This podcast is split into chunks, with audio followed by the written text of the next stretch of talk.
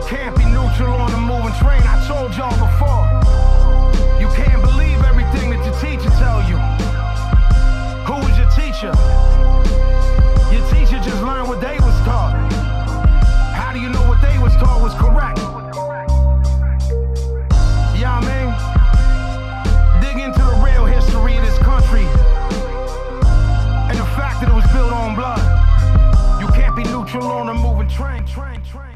And that intro is an excerpt from the song Writings on Disobedience and Democracy by Vinnie Paz. Welcome to You Can't Be Neutral, a political podcast inspired by Howard Zinn and progressive and radical activism, taking a look at society, media, and politics. You can follow You Can't Be Neutral on Twitter at YCB Neutral, and you can find out more at youcan'tbeneutral.com, where you'll find all the back episodes as well as some links. You can find a link there to send me a message. You'll also find some links there to make a donation to keep this podcast and all my podcasts free and independent. First up this episode is a piece published by Juan Cole at juancole.com. What would the United States be like if it was like Israel? After the most recent election is held, the president comes out and says that settling North America is the exclusive privilege of white Christians. He is determined to make some parts of the U.S. whiter and more Christian by giving incentives for people to move there. He names Detroit and the south side of Chicago, the state of Hawaii, the Cherokee, Chickasaw, Choctaw, Creek, and Seminole oil rich lands in Oklahoma. Only white Christians are allowed to be cabinet secretaries and congressional majority and minority leaders. Non white, non Christians, like Rashida Tlaib and Ilhan Omar, are expelled from the House for their inflammatory speeches questioning white privilege. The citizenship rights of all Native Americans outside the original 13 colonies are revoked and they are put under martial law. In this future Christian Zionist America, the U.S. has invaded Canada and occupied British Columbia, including Vancouver and the Great Bear Rainforest, a First Nations reserve. That is another place the president says there have to be more white Christian people, displacing the Wiikinuxv Nation and the Heiltsuk Nation, the Haida Nation, and other First Nations tribes. Vancouver residents from Hong Kong have their citizenship revoked and are expelled back to China. Washington state is now connected to Alaska, which the president maintains is necessary to the security of the U.S., given that you can see Russia from there. The U.S. Army goes back to using conscription to have enough troops to patrol Vancouver and the rest of the province. The new president then announces that ultimately British Columbia will be formally annexed to the United States, making the 51st state and renamed White Columbia. He says, however, that Washington only wants the land and real estate and that the British Columbians will never be given U.S. citizenship. Ottawa's vehement protests against this Yankee land grab are disregarded, and Canada is reminded of the U.S. nuclear arsenal. Washington vows that Canada will never be allowed to have a nuclear program of its own. When armed gangs from Vancouver manage to fire some rockets at Seattle, the U.S. Air Force scrambles F 18s and bombs the city, bringing down apartment buildings. People in Kitsilano are called and given an hour to get out of their homes before they are bombed. The U.S. also bombs the airport and stops any flights out of Vancouver and forbids people in British Columbia to go out in fishing boats since they pose a security hazard, what with being able to see Russia and all. The president appoints the head of the Southern Baptist Convention to oversee Christianity in the United States and to decide who is a white Christian. Only Southern Baptists are considered Christians. Methodists, Presbyterians, and Roman Catholics are declared ineligible to have Christian written on their identity cards. They can be American citizens, just as non whites can, but they are second class citizens. The new president declares that white Christian businesses don't have to serve gay people or trans people or single women who are dressed indecently and in the company of unrelated men. One of his cabinet secretaries suggests that the white Christian physicians shouldn't have to treat gays either. The president of Christian Zionist America declares that all oppressed white Christians around the world, such as the Afrikaners in South Africa and the Germans in Brazil, are free to come to the United States and will be given citizenship immediately. They would be wise to become Southern Baptists and get properly baptized on arrival, though. They will be given government help to appropriate resources from non whites and non Christians, especially in First Nation reserves in British Columbia and in Asian majority neighborhoods in Hawaii and Los Angeles. Stamps are issued honoring Dylann Roof, who shot down African Americans, and Wade Michael Page, who shot down U.S. Sikhs. Both inside the U.S. and in its occupied territory in the Northwest, 33 million settlers, 10% of the population, will be mobilized to establish apartment complexes in these places.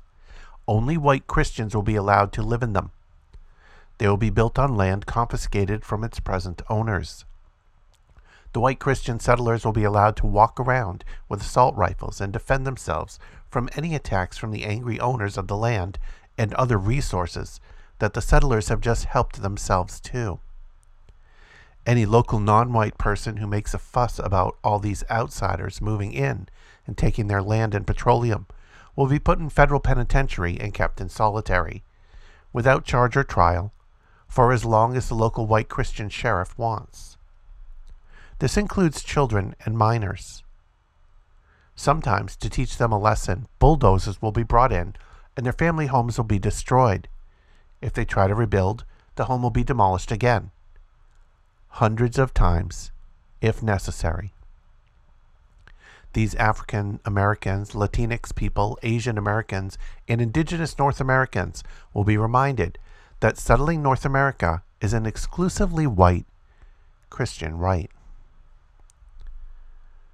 So this is an interesting piece, a pretty pretty solid thought experiment, a way to reach a, a few people who are either in denial or are inattentive to how Israel operates and what Israel does to the occupied areas, to Arab and other residents in within its own borders. Um, so in that sense, I think it's a, a really good and interesting piece to say here are the things if we acted today as Israel is acting today, here are the things you might see. We don't ha- we don't necessarily have to imagine a future, however, to compare the United States actions to Israeli actions. We can look to the past as well and and the present.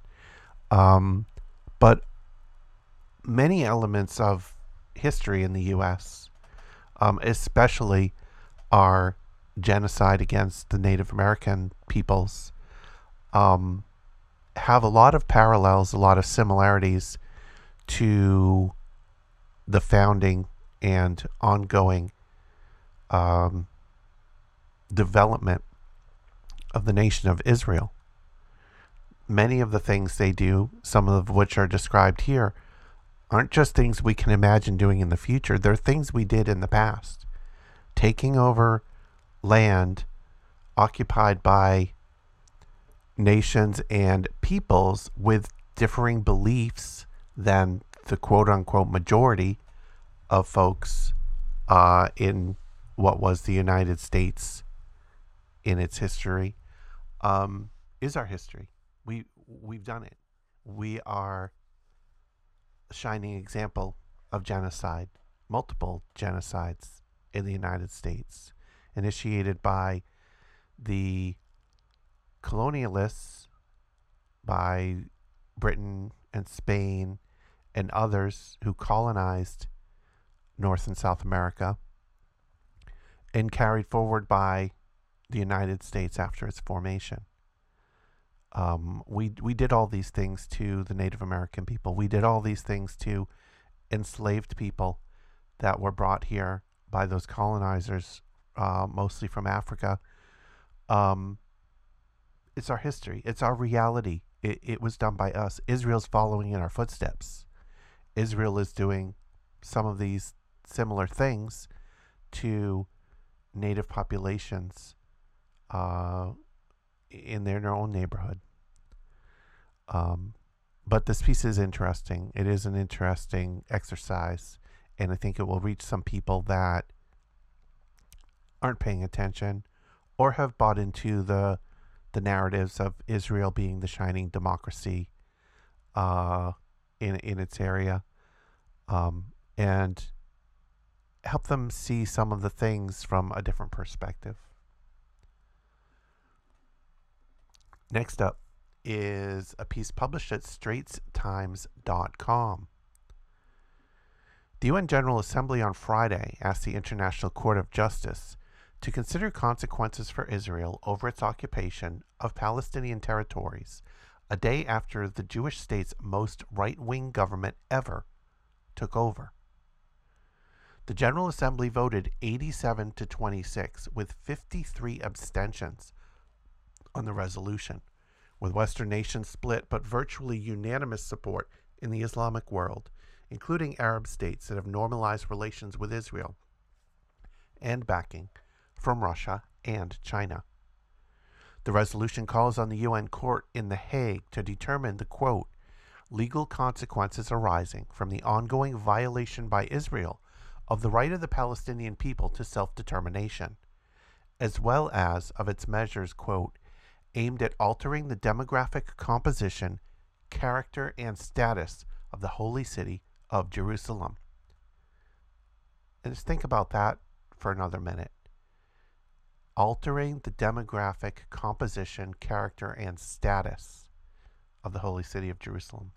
And that is exactly what the previous piece was all about, and it's what Israel is regularly doing throughout the occupied territories with its um, settlements uh, and, and Jewish enclaves built upon occupied Palestinian land is changing the demographic composition, um, destroying the homes of Palestinian people, uh, taking their resources,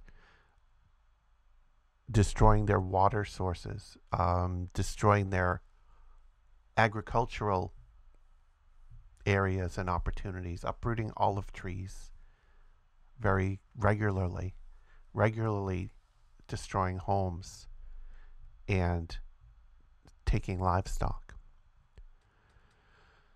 The Palestinian ambassador to the United Nations, Mr. Riyad Mansour, said the vote sent a signal to the new government of Prime Minister Benjamin Netanyahu. Yes, Benjamin Netanyahu's back. Over its efforts to, quote, accelerate colonial and racist policies and hail nations that were undeterred by threats and pressure. Quote, we trust that regardless of your vote today, if you believe in international law and peace, you will uphold the opinion of the International Court of Justice when delivered, Mr. Mansour said. Speaking ahead of the vote, Israeli Ambassador Gilad Erdan called the resolution, quote, a moral stain on the UN. Quote, no international body can decide that the Jewish people are occupiers in their own homeland, Mr. Erdan said. Any decision from a judicial body which receives its mandate from the morally bankrupt and politicized UN is completely illegitimate, he said.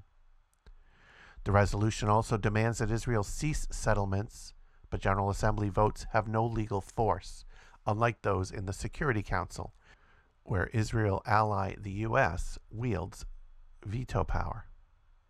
The U.S., Britain, and Germany opposed the resolution while France abstained.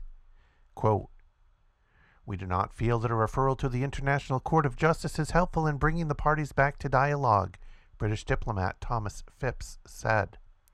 It is also the position of the UK that it is inappropriate without the consent of both parties to ask the court to give an advisory opinion in what is essentially a bilateral dispute. Among Western nations that backed the resolution was Portugal, whose representative acknowledged the quote, risk of overjudicializing international relations, but said the World Court underpins the international rules based order which we seek to preserve. Next up is a piece published at EurasiaReview.com. This written by Mohammed Najib. The results of a 2022 census carried out by the Palestinian Central Bureau of Statistics will worry Israel's leaders, according to a Palestinian political expert. Quote, Israelis are constantly concerned about Palestinian demographic superiority as they want control over the Palestinians. Still, at the same time, they want a pure Jewish society, Ghassan al Khatib told Arab News. The most important fact is that we are equal to the Jews in terms of demography, he said. The survey showed high growth rate among Palestinians and that half of them were part of the diaspora living outside Palestine, he added. The figures also indicate that Palestinian society is young, with more than a third of its population aged under 15. Al Khatib said Israel was unable to give up the West Bank for political reasons, but also unable to annex it for demographic reasons, which constituted an embarrassment for Israel. There is a great contradiction between demographic aspects and democratic principles in Israel, he said. The survey shows that there are now about 14.3 million Palestinians around the world. Of those, 5.4 million are in the West Bank and Gaza Strip an increase of 2.4% from the previous year, while 1.7 million are in Israel, 6.4 million in Arab countries, and 761,000 elsewhere in the world. It is expected that by the end of this year, the number of Jews living in Israel and its settlements in the West Bank and East Jerusalem will be 7.1 million, or about the same number as there are Palestinians in the West Bank, East Jerusalem, Gaza Strip, and Israel. Israel, whose leaders reject the idea of Palestinians establishing an independent state, has always feared their becoming a majority. A senior official at the Statistics Bureau, who asked not to be named, told Arab News that the survey's key revelation was a demographic equality between the number of Jews living in Israel and the occupied Palestinian territories. The most important fact is that we are equal to the Jews in terms of demography and the high growth rate of Palestinians, and that half of Palestinians live in the diaspora outside Palestine, the person said. The survey shows that children aged 14 or under account for 38% of the population in the West Bank and Gaza Strip, while those aged 65 years and above represent just 3% in Palestine, 4% in the West Bank, and 3% in the Gaza Strip. It also shows that the average size of a Palestinian family dropped to five members in 2021 from six in 2010. The survey also highlights the growing problem of unemployment, especially among young graduates. In the Gaza Strip, 45% of people of working age are jobless, with the figure standing at 14% in the West Bank. The unemployment rate is 21% among men and 39% among women. The survey shows that Israeli authorities destroyed 1,058 buildings, 353 of them residential properties in the West Bank and East Jerusalem in 2022, the largest proportion of which, 29%, were in the Jerusalem governorate. Israel, meanwhile, is building hundreds of settlement units. At the end of 2018, there were more than 700,000 settlers living in 151 settlements on Palestinian lands in the West Bank. According to the Commission for Detainees and Ex Detainees Affairs, there were 4,700 Palestinians in Israeli occupation prisons at the end of November, including 34 women and about 150 children. According to the Palestinian Ministry of Health, as of Monday, 224 Palestinians had been killed in the Gaza Strip and the West Bank. And finally, for this episode, we have a closer look at those Palestinians who were killed in 2022. This final piece is published at mondoweiss.net, written by Yumna Patel. 231 Palestinians were killed in 2022. These are their stories. 2022 has been the deadliest year for Palestinians living under Israeli occupation in decades. In the occupied West Bank and East Jerusalem specifically, this year marked the highest number of killings of Palestinians in the territories since the UN began recording fatalities in 2005. The killings began almost instantaneously with the first two Palestinians killed within the first week of January, one by an Israeli soldier and one by an Israeli settler. From then on, the killings did not stop. Since the start of the year, Mondoweiss has kept a record of all the Palestinians killed by Israeli forces and settlers. As part of our documentation efforts, we've cross referenced the numbers and names of those killed with reports from the Palestinian Ministry of Health, local and international news agencies, and independent journalists. At the time of publication, the total number of Palestinians killed in 2022 stood at 231. This number also includes 53 killed in Gaza, 49 of whom were killed during Operation Breaking Dawn in August, and five Palestinians with Israeli citizenship who were killed inside the territory of the Israeli state. The vast majority of the deaths this year, however, came from the occupied West Bank, with 173 Palestinians killed. For the purpose of this report, we will focus on those who were killed in the West Bank and East Jerusalem, or those who were residents of the West Bank and Jerusalem, but were killed in other parts of occupied Palestine. This list does not only include Palestinians who were shot dead by Israeli soldiers or run over by Israeli settlers. It also includes Palestinian political prisoners who died inside Israeli prisons as a result of, quote, direct medical negligence, or those who died while resisting Israeli apartheid and colonialism and are thus considered martyrs, those who died for the cause, by the Palestinian public.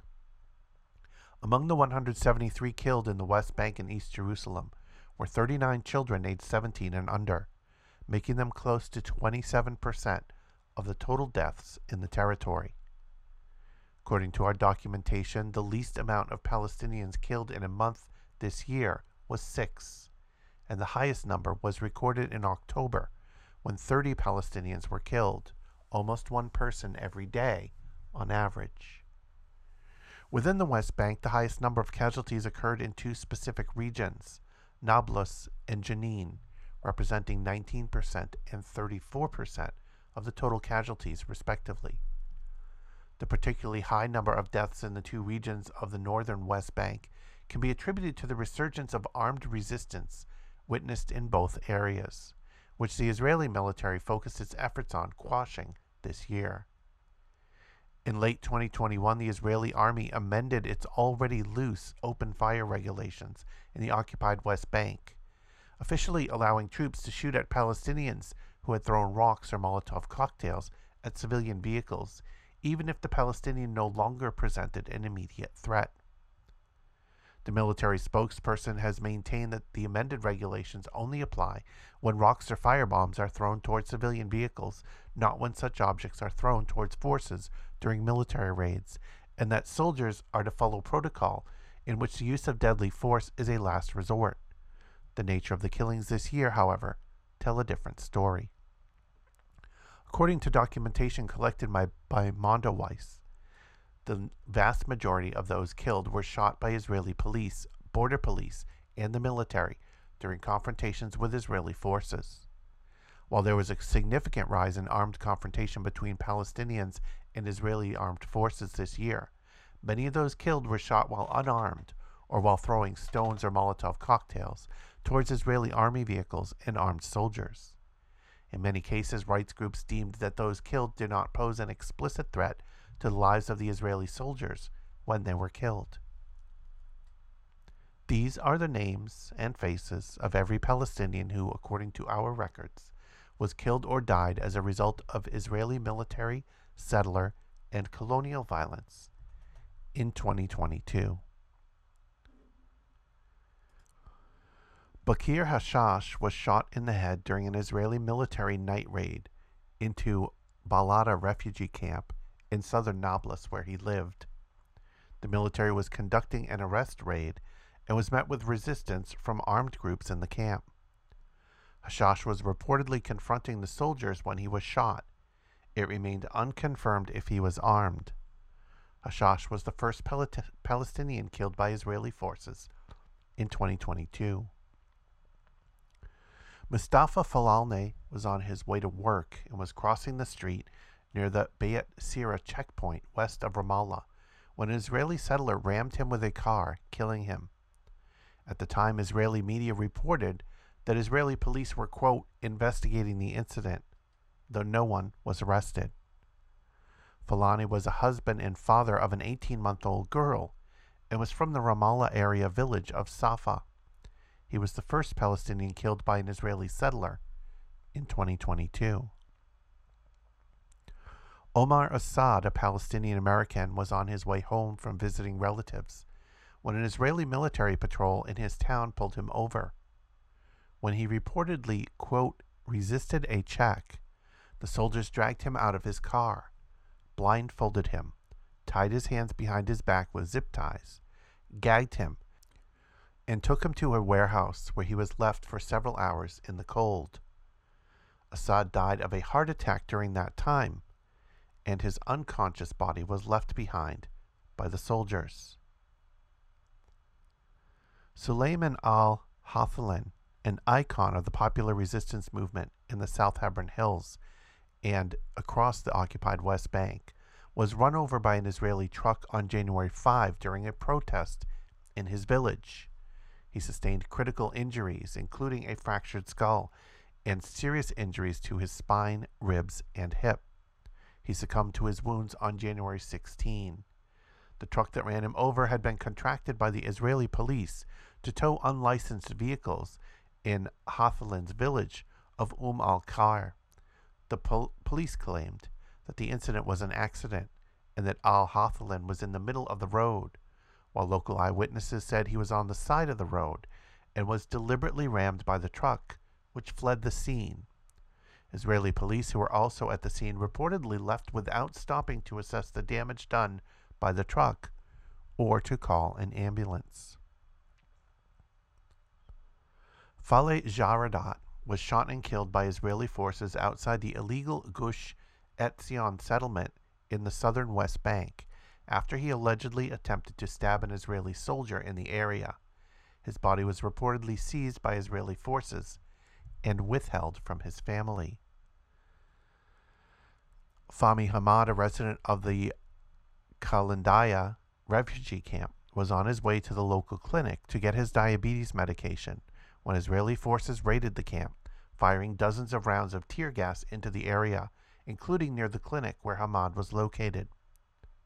UNRWA said the raid lasted several hours and that their appeals to Israeli authorities to stop firing tear gas and allow their staff and patients to evacuate the clinic were, quote, regrettably not addressed.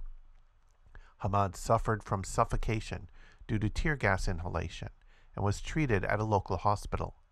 His family said that even after he was released, he continued to cough and had trouble breathing. He died that same night. The Kalandia refugee camp lies between Jerusalem and Ramallah and is considered part of the Jerusalem district, though it lies on the West Bank side of the separation wall. Ashraf Mubasalat, Mohammed Dakil, and Adam Mabruke were shot, shot, and killed by Israeli forces during an ambush of their vehicle in the city of Nablus Makfeya neighborhood. The three were members of the Al Aqsa Martyrs Brigade, the armed wing of the Fatah movement, and were founding members of the novel Lion's Den group in Nablus. The three were killed as part of Israeli military operations targeting Palestinian resistance fighters who were suspected of carrying out operations against Israeli targets in the West Bank. Muhammad Abu Salah was shot and killed by the Israeli army while he, it was raiding the village of Al Sila al Harithia. The raid sparked protests in the village, which drew crowds of Palestinians from Al Sila al Harithia and the surrounding villages, including the neighboring town of Al Yamun, where Abu Salah was from.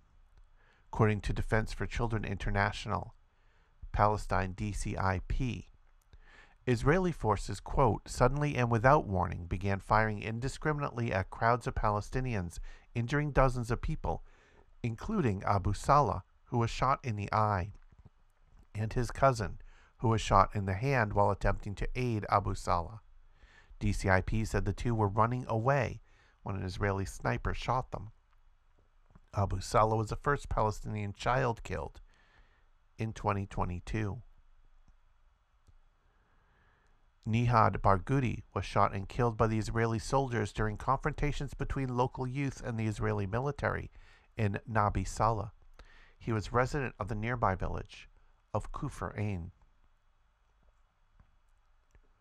Mohammed Rezk Salah was shot and killed near the Israeli separation wall outside of his village of Al Qadr south of Bethlehem.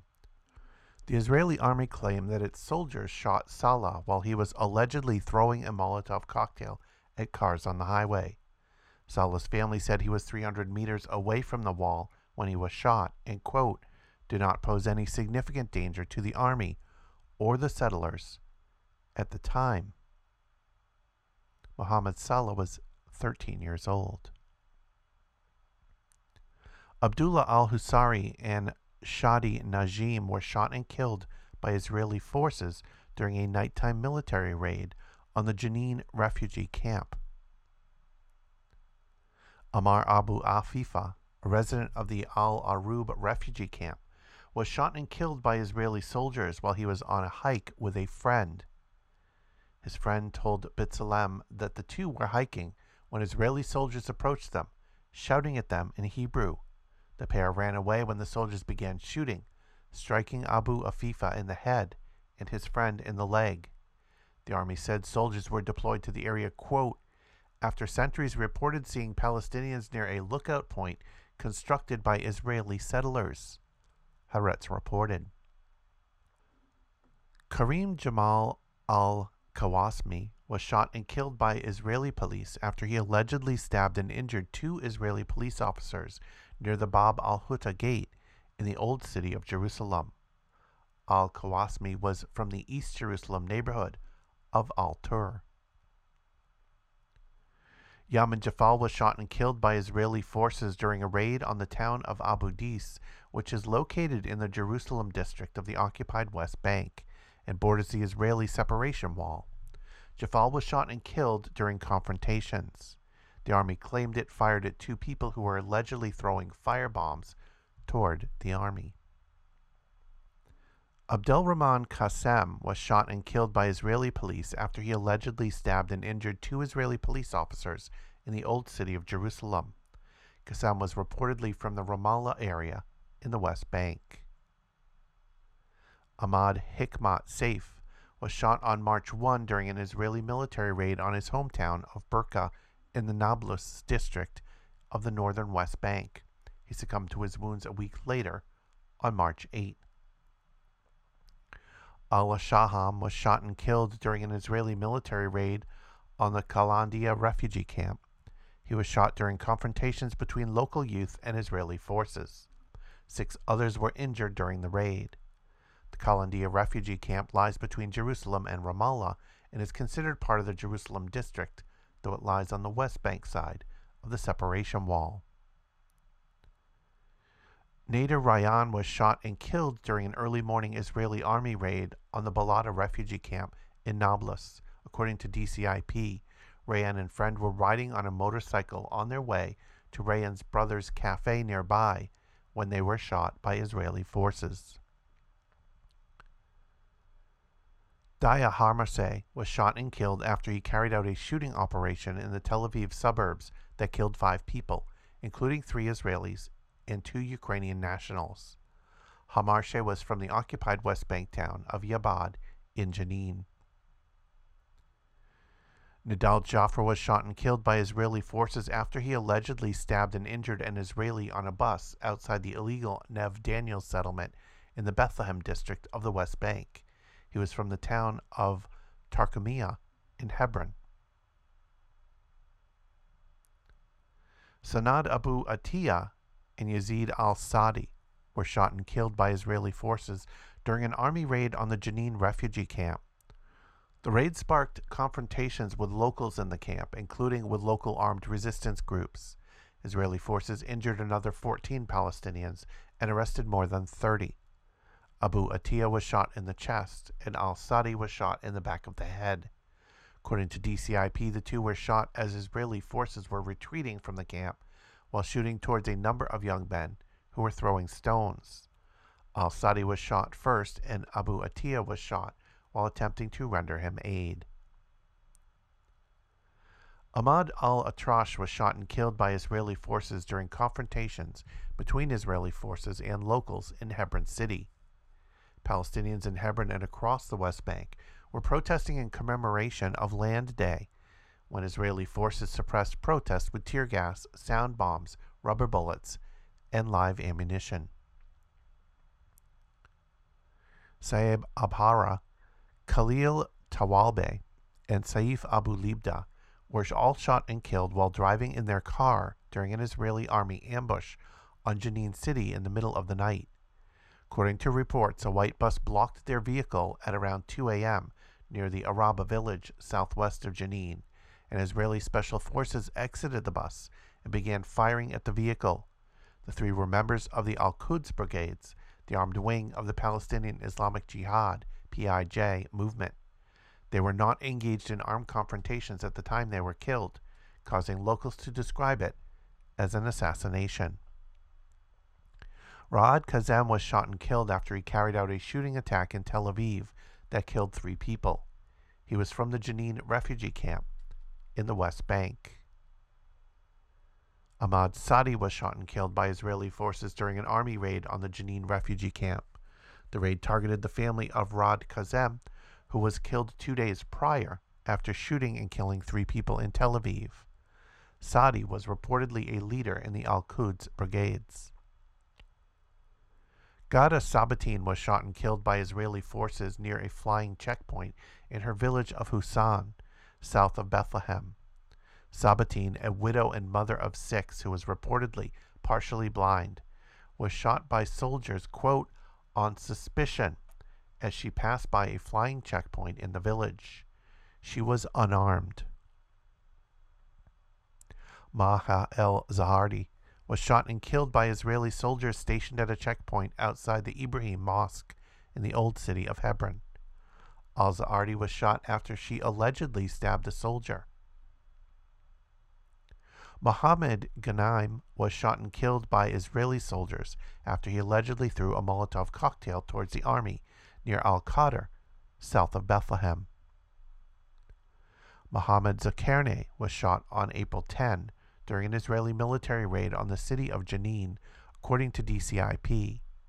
Zakerne was shot while running behind an Israeli military vehicle that was reportedly pursuing a civilian vehicle carrying family members of Raad Kazem.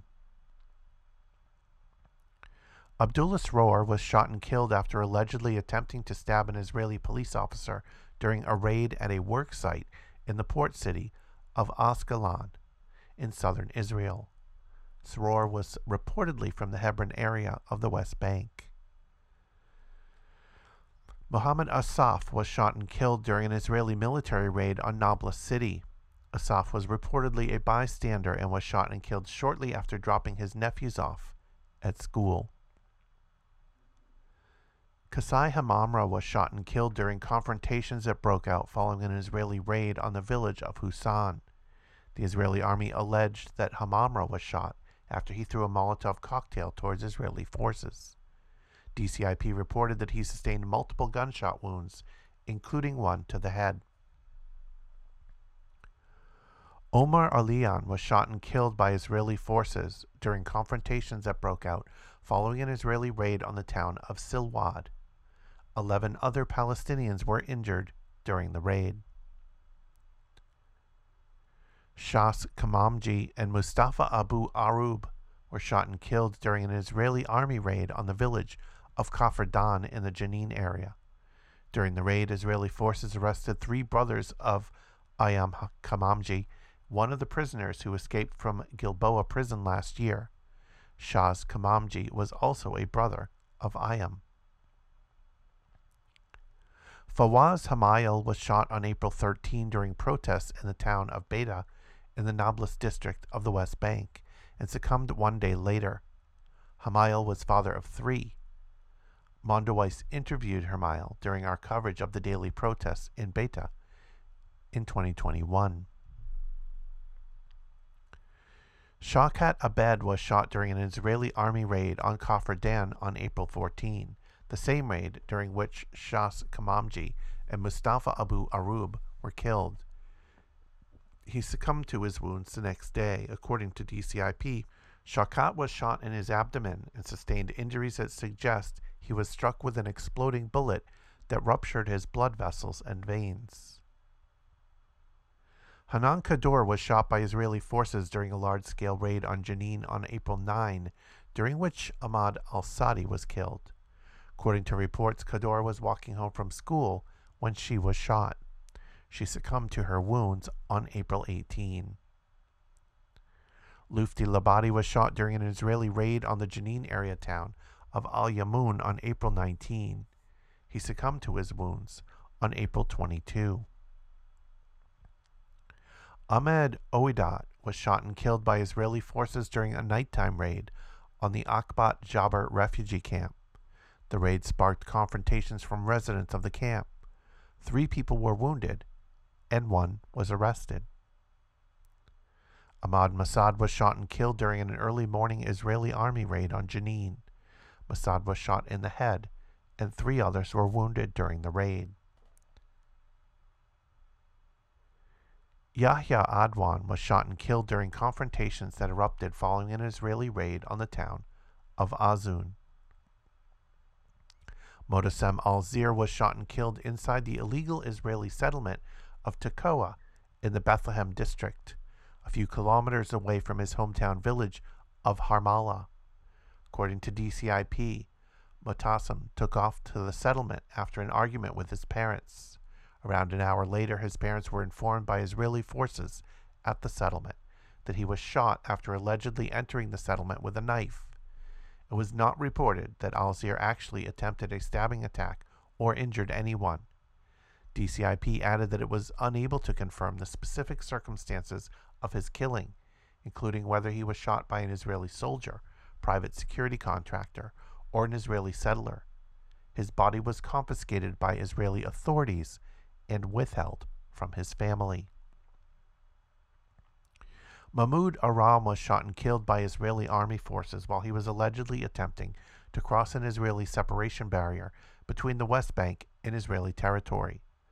Aram was a resident of the Gaza Strip city of Khan Yunis and was reportedly searching for work in Israel and the West Bank when he was killed. Shireen Abu Akleh, a Palestinian American veteran journalist with Al Jazeera, was shot and killed by Israeli forces while she was covering a military raid on the Jenin refugee camp. Abu Akleh and her colleagues, who were wearing blue vests marked press, came under fire from the direction of Israeli forces. Abu Akleh was shot in the head directly below her ear, according to reports from the MOH. Her colleague Ali Samudi was also shot in the back, though he recovered. Abu Akleh was a resident of occupied East Jerusalem. Thayer al Yazuri was shot and killed during confrontations between Palestinians and Israeli forces in the Albira area of Ramallah. According to DCIP, al Yazuri had left school early due to a teacher strike and was watching the nearby confrontations when he was shot in the chest. DCIP said he did not pose any threat to the soldiers at the time he was killed. Walid al Sharif was severely wounded after he was shot by Israeli forces with a rubber bullet during Israeli raids on the Al Aqsa Mosque compound on April 22 during Ramadan, the month prior. He succumbed to his wounds on May 14 after several weeks in the hospital. Israeli police denied responsibility for his killing, saying he died after he fell and hit his head, despite video evidence proving otherwise. Daoud al Zubeidi was shot and injured on May 13 during an Israeli army raid on the Jenin refugee camp. Al Zubeidi was a fighter and leader within the Fatah movement and was the brother of political prisoner Zakaria al Zubeidi, who escaped from Gilboa prison in September 2021. Ihab al Kilani died on May 16, one month after he was released from an Israeli prison. According to the Palestinian Prisoners Society, Al Kilani had cancer and was subject to, quote, deliberate medical negligence while in Israeli prison. Amjad Fayed was shot and killed by Israeli forces during an army raid on the city of Jenin. According to DCIP, Fayed was shot after he threw a Molotov cocktail towards Israeli army vehicles raiding the city. Gaith Yamin was shot and killed by Israeli forces during a raid on the Joseph's Tomb area in Nablus. The raid conducted by Israeli forces in order to escort groups of Israeli settlers to the site for worship sparked confrontations with local youth. Zaid Ghanem was shot and killed by Israeli soldiers who were on foot patrol in the area of Al Qadr. Ghanem was reportedly running away from the soldiers when he was shot. Zaid Ghanem was 14 years old. Gufran Warsne was shot and killed by Israeli forces outside a checkpoint near the Al Arub refugee camp while she was on her way to work at her new job at a local Palestinian radio station. Orasne was from the Hebron area village of Al Shuyuk. The Israeli army claimed that Orasne was holding a knife and that its forces shot her as she, quote, advanced towards an Israeli army soldier who was conducting routine security activity in the area. Witnesses at the time, however, said she posed little to no threat to the armed soldiers stationed in the area when she was shot. The Palestinian Red Crescent said that Israeli forces prevented medics from approaching her for 20 minutes after she was shot.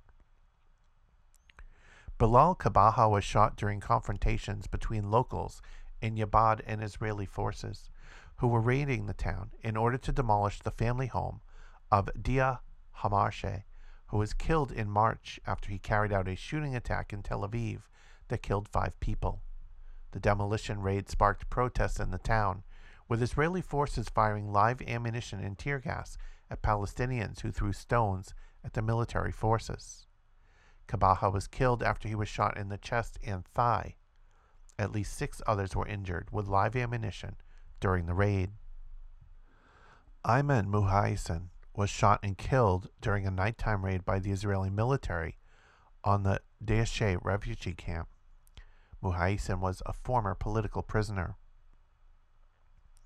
Oda Sadaka was shot and killed by Israeli forces while on a walk with his friends in the village of Al Midia. According to DCIP, the boys suddenly came under fire by Israeli forces who were patrolling the area.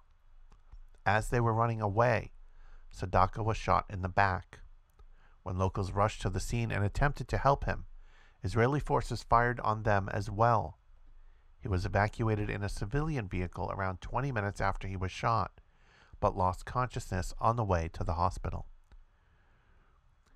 Mahmoud Abu Aor was shot and killed during an Israeli army raid on Halhul that sparked confrontations with locals in the area. Several others were shot with live ammunition during the confrontations.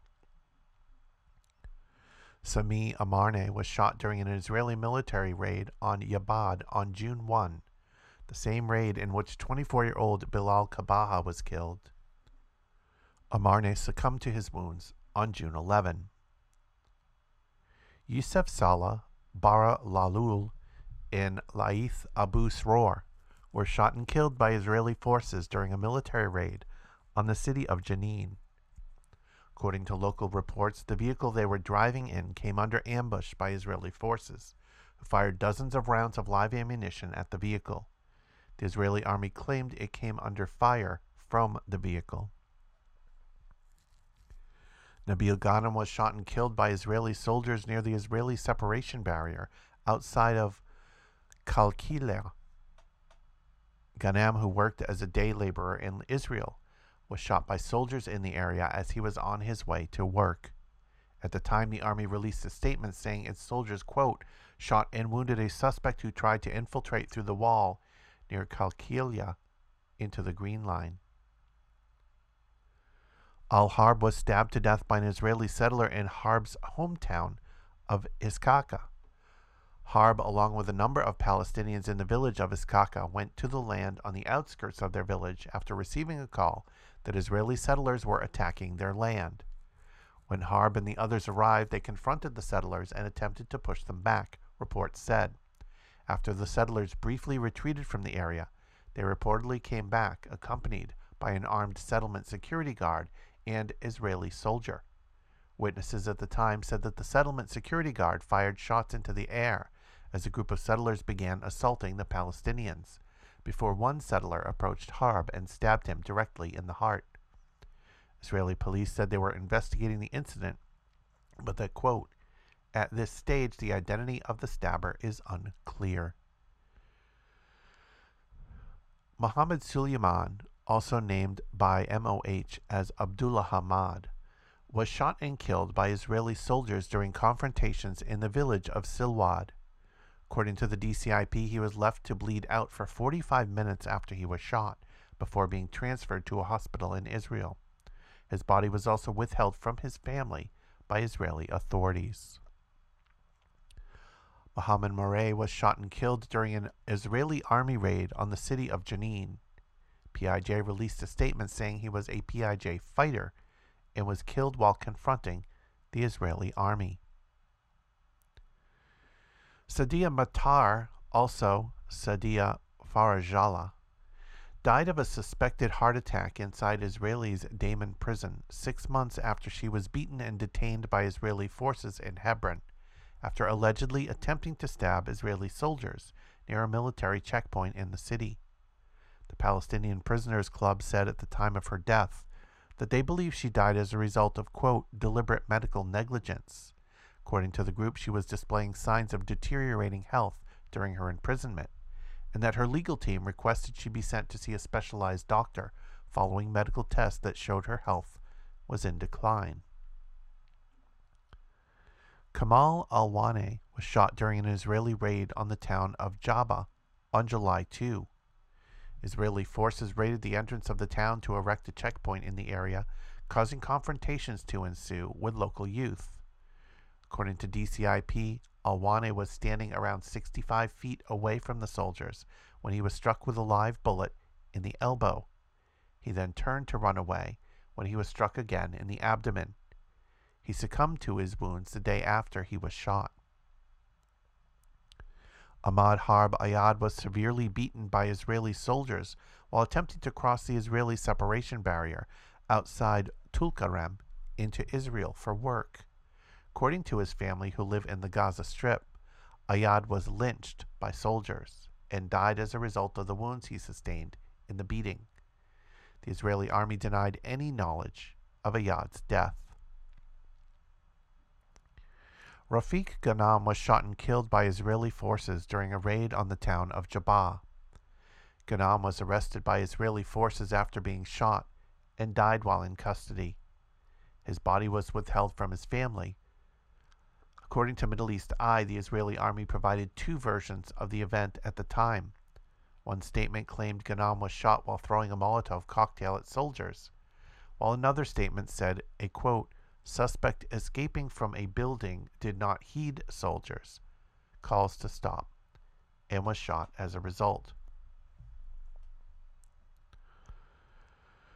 Muhammad Azizi and Abdulrahman Subo were shot and killed by Israeli forces during a large scale military raid on the Al Yasmina neighborhood in the old city of Nablus.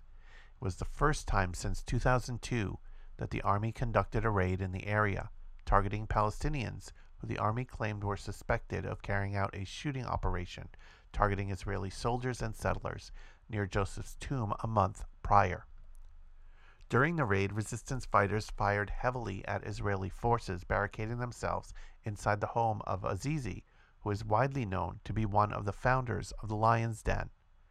Israeli forces surrounded the home, bombarding it with explosives and gunfire, overpowering the fighters inside. The Palestinian MOH said Azizi was shot in the chest and Subo was shot in the head. Amjad Abu Aliyah was shot and killed during confrontations in his village of Al Mughayr between Israeli settlers, soldiers, and local Palestinian youth, according to eyewitness testimony told to Mondoweiss at the time, and corroborated or corroborated by similar testimonies collected by DCIP. Abu Aliyah was shot in the back while running away from Israeli settlers and soldiers who were firing on protesters. At the same moment in which Abu Aliyah was shot, an Israeli settler around 70 meters away was recorded taking cover behind a stone barrier, kneeling, and shooting live ammunition at Palestinian protesters. At the time, the Israeli military took no responsibility for his killing, nor did it release any statements with regard to the allegations that the fatal shot could have potentially come from a settler. Hussein Kawarik was shot on July 26 in the town of Huwara by Israeli forces who were manning a checkpoint in the area. The Israeli army said it fired at a quote, suspect approaching them at a military post, first firing into the air and then directly at Kawarik after he allegedly continued approaching the soldiers. The mayor of the town said Kawarik was, quote, mentally disabled and used to collect bottles and cans from the street and asked for money from businesses in the area. Middle East Eye reported. He succumbed to his wounds on July 30. Dirar al Kafraini was shot and killed by Israeli forces during a raid on the Jenin refugee camp. According to DCIP, he was shot in the back by an Israeli sniper stationed about 50 meters away. Ibrahim al Nabulsi Islam Sabu, and Hussein Jamal Taha were killed during a large scale Israeli military raid on the old city of Nablus. The target of the raid was al Nablusi, the young commander who was at the time leading the increasingly popular group of resistance fighters that would come to be called the Lion's Den. Israeli forces raided the old city in the early hours of the morning and surrounded a house where Nablusi was reportedly staying sparking a gun battle with the fighters in the area. While Nablusi and Subu were both reportedly engaged in armed confrontations when they were killed, DCIP said that Taha was on his way to shop for groceries with his father and 13 year old brother when an Israeli soldier shot him in the abdomen near the confrontations between the Palestinian fighters and Israeli forces. Momin Jaber was shot and killed during protests that erupted in Hebron following the killing of Nablusi, Sabu, and Taha earlier in the day. According to DCIP, Jaber was shot in the chest with live ammunition near the Bab al Zawiya area of Hebron. He underwent surgery at a local hospital but succumbed to his wounds later in the day. Mohammed Salim was killed after he was run over by an Israeli vehicle near an illegal settlement outpost near the village of Haris in the Salfit district. Witnesses told Wafa news agency that it was a quote deliberate hit and run. Muhammad al Shaham was shot and killed during a raid by Israeli armed forces on his family's hometown of Kufr Aqab, located in the Jerusalem district of the West Bank. Israeli forces claim al Shaham tried to stab them when they entered the home, but his family vehemently denies the claims, saying he was executed at point blank range just moments after waking up to the sounds of armed forces bursting through the front door. His family claimed the soldiers told them they entered the home by mistake. His body was withheld for over a month before being returned to his family in late September.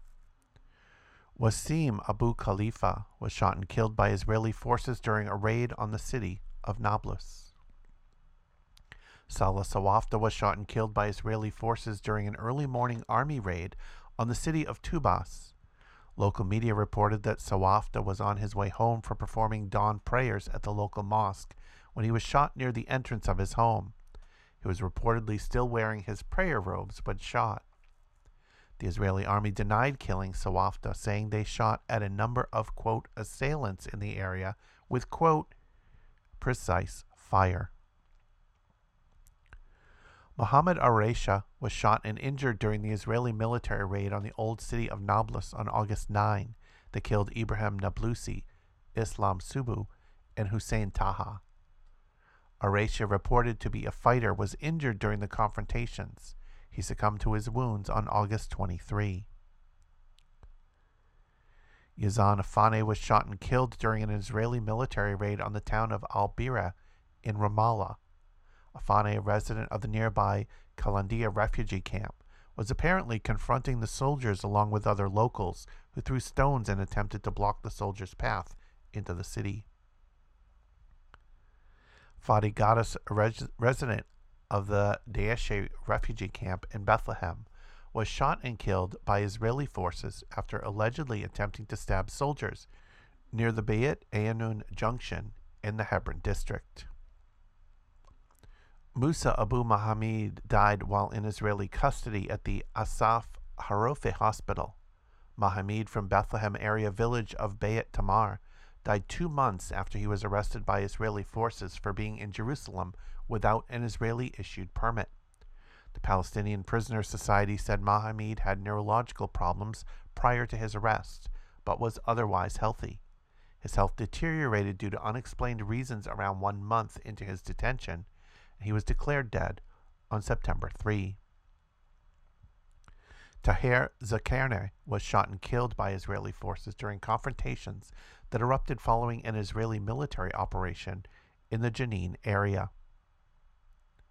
Mohammed Sabane was shot and killed during an Israeli military raid on Jenin, during which Israeli forces shot and injured at least 16 people with live ammunition. The army conducted the raid in order to punitively demolish the family home of Ra'ad Kazem, who was killed in April after he committed a shooting operation in Tel Aviv that killed three people. Yunus Taye was shot and killed during an Israeli military raid on the Al Farah camp in the northern West Bank, located between the Tubas and Jenin districts. Haitha Mubarak was shot and killed during a nighttime Israeli army raid near the village of Bayatin. DCIP reported that Israeli forces prevented an ambulance from reaching his body and that he died soon after. Israeli forces confiscated his body. Hamad Abu Jelda was shot and injured by Israeli forces during the army raid on Jenin refugee camp on September 6 that also killed Mohammed Sabane.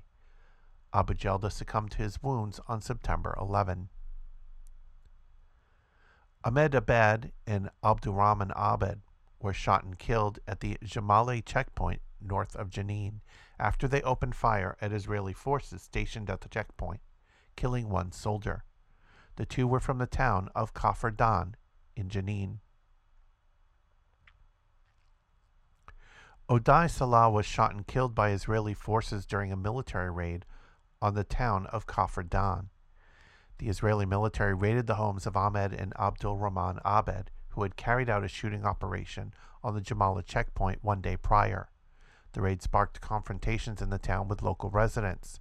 According to DCIP, Salah reportedly attempted to shoot in the direction of Israeli military vehicles using a homemade gun when an Israeli sniper fired two shots at him, killing him. It was unclear if he fired the weapon before he was killed. Mohammed Abu Juma was shot and killed by a plainclothes Israeli border police officer near the Israeli town of Modi'in after he allegedly committed a stabbing attack. Abu Juma was from the Jerusalem area town of Al Tur. Mohammed Abu Kafia was shot and killed by Israeli police while driving on a highway in the northern West Bank district of Nablus. Abu Kafia, a resident of the village of Beit Isha, was driving when his vehicle crashed into a police car that was parked on the side of the road.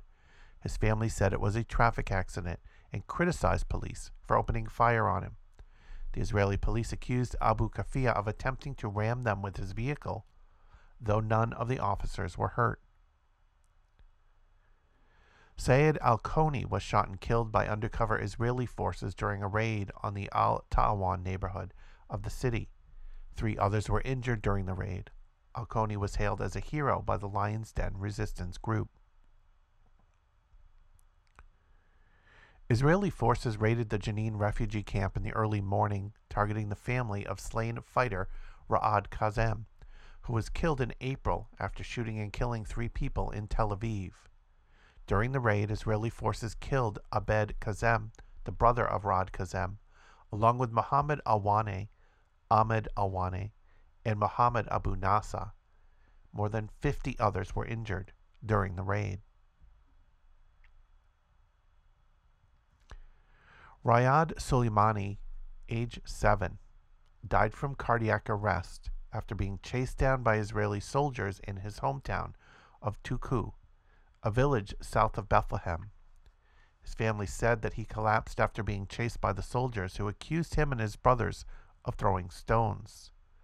Al Jazeera reported that a doctor at the Beit Jala governmental hospital, where Soleimani was declared dead, said the most probable scenario of what happened is that under stress he had excess adrenaline secretion, which caused the increase of his heartbeat. Ismail said he developed cardiac arrest. Fayez Damdoum was shot by Israeli forces while he was riding on a motorcycle with his friend in their hometown of Al Azariya, which sits just north of East Jerusalem on the West Bank side of the Israeli separation wall. According to DCIP, Damdoum was driving on a motorcycle with his friend behind Israeli military vehicles when soldiers shot him from the vehicle at a distance of less than 13 feet, striking him in his neck. The Israeli border police claimed it fired at Palestinians who were throwing Molotov cocktails at Israeli forces in the area. Khaled al Dabas and Salama Sharaya were shot and killed by Israeli forces during a nighttime raid in the Jalazon refugee camp. The pair were reportedly driving in their car when they came under Israeli fire. The Israeli army claimed the young men attempted to ram them with the vehicle, something the families denied. No soldiers were injured in the alleged car ramming. Ala Zagal was shot and killed by Israeli forces during a military raid on the village of Deir al Hatab outside Nablus. Israeli forces were targeting the home of a Palestinian fighter with the Fatah movement, sparking armed confrontations in the village that lasted several hours. Zagal was shot in the head by soldiers during the raid. At least five others, including two Palestinian journalists, were injured during the raid.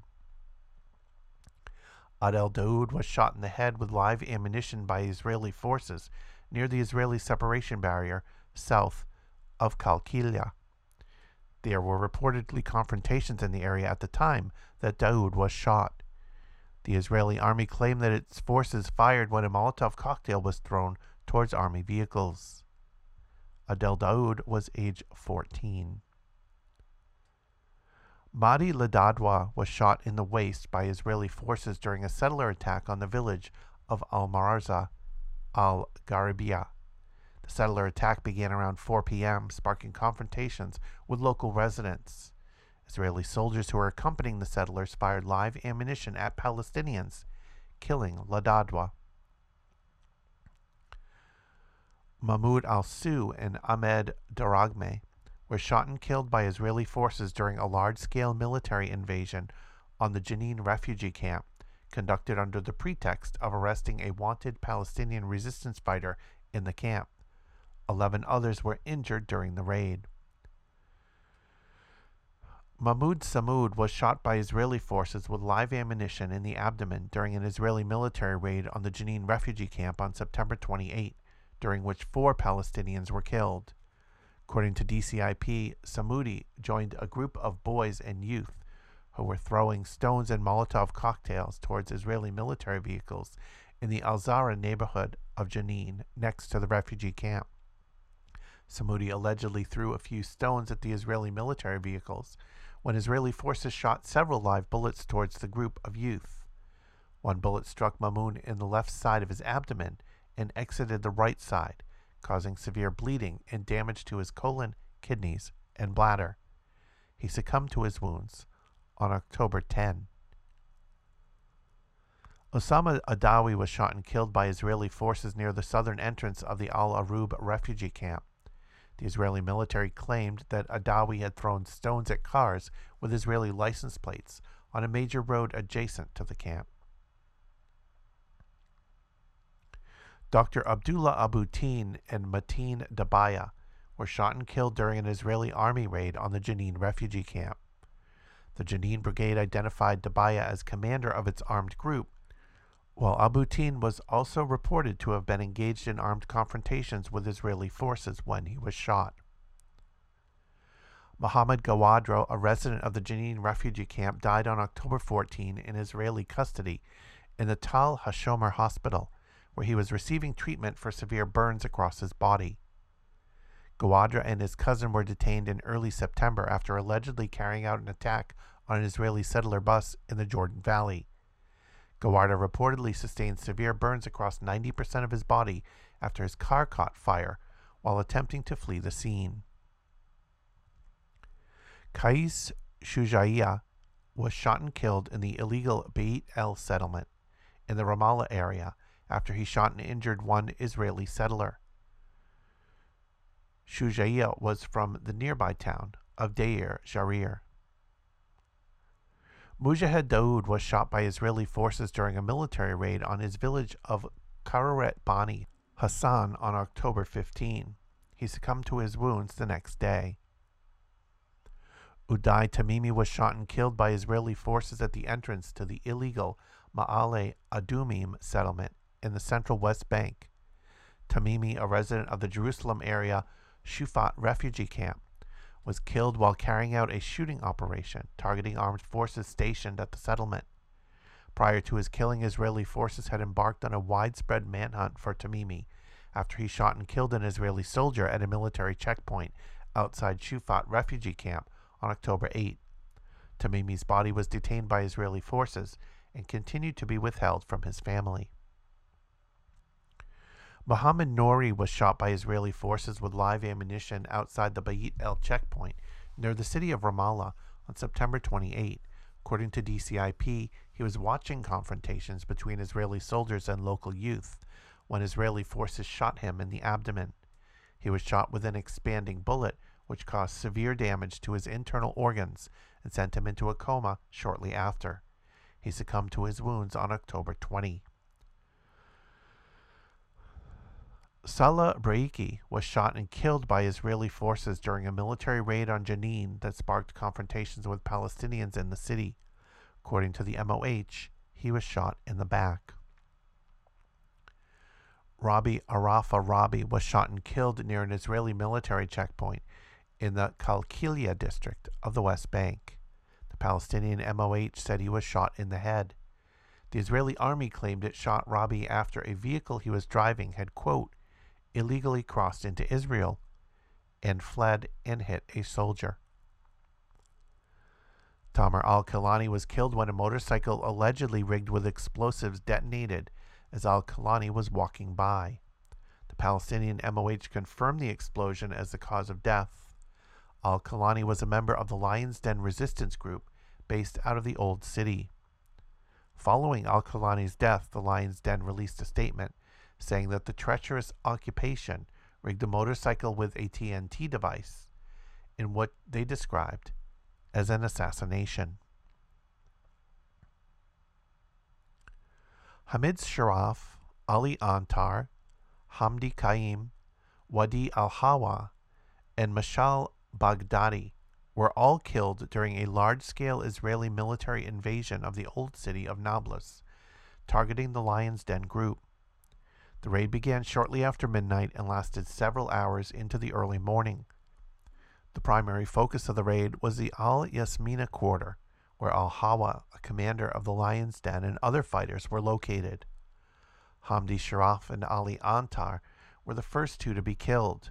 though eyewitnesses and their families said they were not fighters but were shot dead by Israeli forces while leaving Sharaf's barber shop outside the old city. According to witnesses, the pair saw Israeli special forces entering the old city and called out to residents to warn them when they were shot. The remaining three, Al Hawa, Qaim, and Baghdadi, were all reportedly engaged in armed confrontations with soldiers when they were killed. Kusai Tamimi was shot and killed by Israeli forces during confrontations between the Israeli army and local youth at the entrance of the village of Nabi Saleh. Imad Abu Rashid and Ramzi Zabara were shot and killed by Israeli forces while driving near an Israeli military checkpoint in Huwara, south of Nablus city. Both of the men worked for the Palestinian Authority Civil Defense and were residents of the Askar refugee camp in Nablus. The Israeli army claimed it fired towards a vehicle the men were driving in while the army was conducting an operation in the area and identified two, quote, suspicious vehicles. Al Jazeera reported.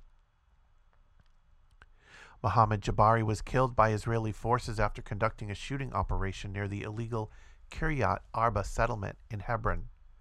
Jabari killed one Israeli settler and injured four others in the shooting before he was run over by a local settlement security guard before being shot by an Israeli soldier.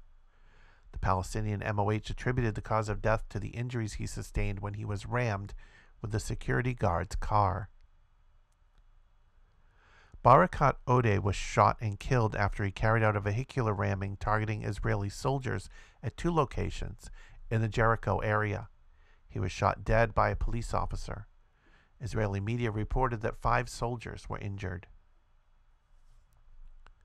Habas Rayan was shot and killed by an Israeli soldier after he allegedly committed a car ramming attack that injured one soldier at a military checkpoint near his hometown of Beit Duku in the Jerusalem Governorate of the Central West Bank.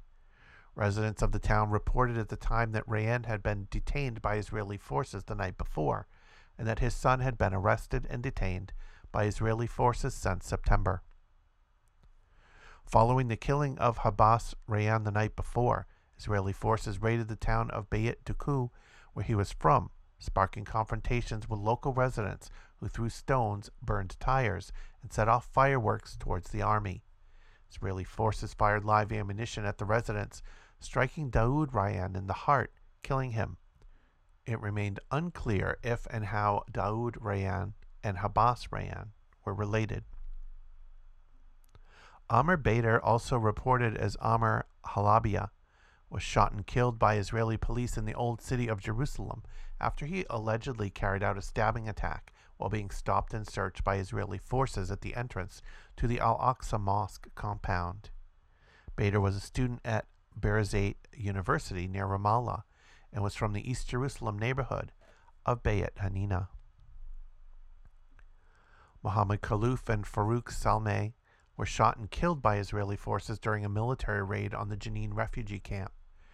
According to DCIP, Khaluf was shot near the site of confrontations between Israeli forces and Palestinians. He was struck with a bullet to the chest and was shot after he allegedly fired a homemade gun at Israeli military vehicles near the entrance of the camp.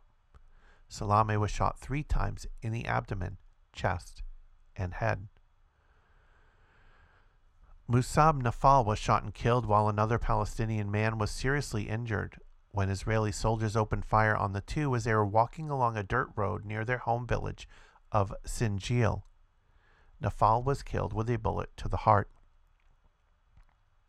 Rafat al Isa was shot multiple times by Israeli soldiers while he attempted to cross through a military checkpoint on his way to work.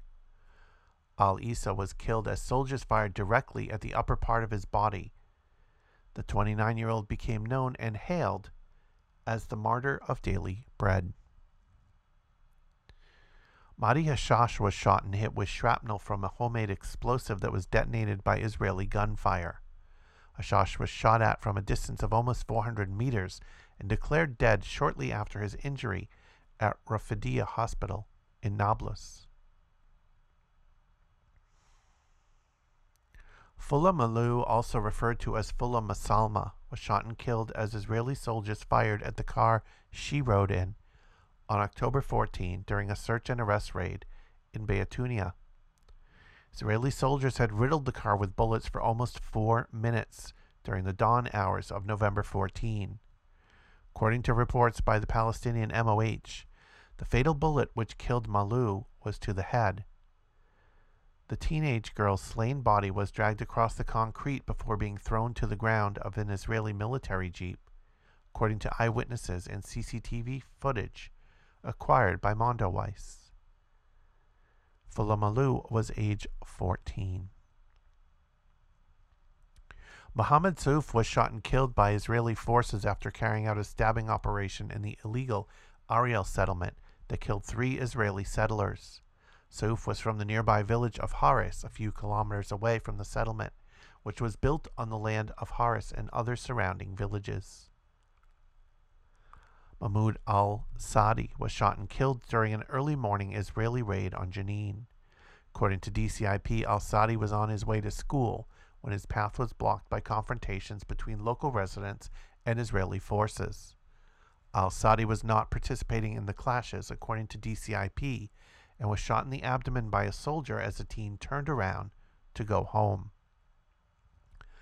Ahmed Shahada was shot and killed during an Israeli raid on the Joseph's Tomb area of Nablus City. According to DCIP, Israeli forces has raided the area in order to escort a group of settlers visiting the tomb. The raid sparked confrontations with Palestinians, some of whom were armed. Shahada was reportedly near an armed Palestinian man during confrontations when an Israeli sniper shot him in the chest, striking his heart. Mohammed Hezrallah was shot and injured during an Israeli military raid on Nablus on July 24 and succumbed to his wounds on November 23. He was identified as a member of the Lion's Den and was injured while confronting Israeli forces invading the Al Yasmina neighborhood in the old city of Nablus. Two Lion's Den fighters, Muhammad Azizi and Abdul Rahman Sob, were killed during the military operation. Mohammed Abu Kishik was shot on November 22 by Israeli forces during a military raid on the Joseph's Tomb area of Nablus City that sparked confrontations with local residents. He succumbed to his wounds the next day, November 23. Mufid Iklayel was killed after he was shot in the head by Israeli forces while they were raiding the town of Bayat Umar. According to the Palestinian Red Crescent Society, 22 Palestinians were injured during the raid. Local media also reported that Israeli forces attacked medics in the town as they attempted to treat the wounded. Brothers Thafur and Jawad al Ramawi were shot and killed when Israeli forces raided the Ramallah area village of Kufr Ain. Confrontations erupted during an Israeli raid on the nearby town of Bayat Rima, where the young men were from. They were reportedly shot while the soldiers were pulling out of Bayat Rima, passing through the neighboring village of Uafar er, Een. According to the MOH, Jawad was shot with live ammunition in the stomach and pelvic area. Zafar was shot in the chest. Rani Abu Ali was shot and killed by Israeli police after he carried out a car ramming attack that left an Israeli soldier injured. Ra'id al Nassan was shot and killed by Israeli forces during confrontations between Israeli forces and local residents in the village of Al Mugayir, which erupted following an Israeli army raid on the town. The Israeli army initially claimed that forces shot at Al Nassan after he threw a Molotov cocktail at soldiers. Video footage released after his killing, however, showed that he was running away after throwing rocks at Israeli forces when he was shot. Neither Al Nassan nor those around him had Molotov cocktails. Mohammed Badarno was shot and killed by Israeli forces during a military raid on the town of Yabad in Jenin. Armed clashes reportedly broke out following the raid. Mohammed al Sadi and Naim al Zubaidi were shot and killed during a raid on the Jenin refugee camp by Israeli special forces. The raid sparked armed confrontations with local armed resistance groups. Both al Saadi and al Zubaydi were fighters with the Jenin Brigade. Amar Mefla was shot and killed by an Israeli border police officer in what was described by witnesses as an execution. Mefle, whose killing was caught on camera, was shot at point blank range by an Israeli border police officer after a scuffle, in which Israeli forces cla- claimed Mefle charged at them with a knife. When Israeli border police attempted to detain Mefle, he was filmed fighting back, grabbing the automatic rifle of one of the officers and throwing it to the ground, at which point the officer pulled out his handgun and shot Mefle several times. Mefle's body was detained by Israeli forces and was released to his family for burial weeks later on December 29.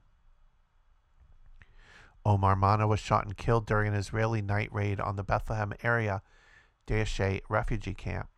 Israeli forces were raiding the camp to arrest local residents, including Mana's brother. Mujahed al Najjar, a resident of the Ramallah area town of Silwad, was shot and killed by Israeli forces near the village of Deir Dibwan following a days long manhunt for the fighter.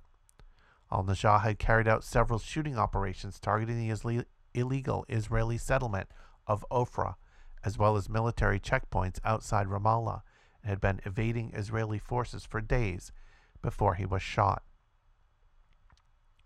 Tariq al Damaj Sidki Zakarne and Ada Shalabi were killed during an Israeli military operation on Jenin, targeting armed resistance groups and fighters in the area. During the early dawn hours, undercover Israeli special forces, intelligence units, and the army targeted resistance fighters, Zakarne and al Damaj, as they were sitting in a vehicle reportedly belonging to Damaj near a coffee shop located just outside Jenin refugee camp. According to eyewitnesses, Zakarne and al Damaj did not engage in armed confrontation with the Israeli forces when they were shot, causing many to deem the targeted operation an assassination. Meanwhile, Shalabi, a laborer from the town of Kabatia in Jenin, was shot during the assassination mission while he was heading to work. Dia al Ramawi was shot and killed near an Israeli military tower located between the villages of Abud and Deir Abu Mashal, northwest of Ramallah.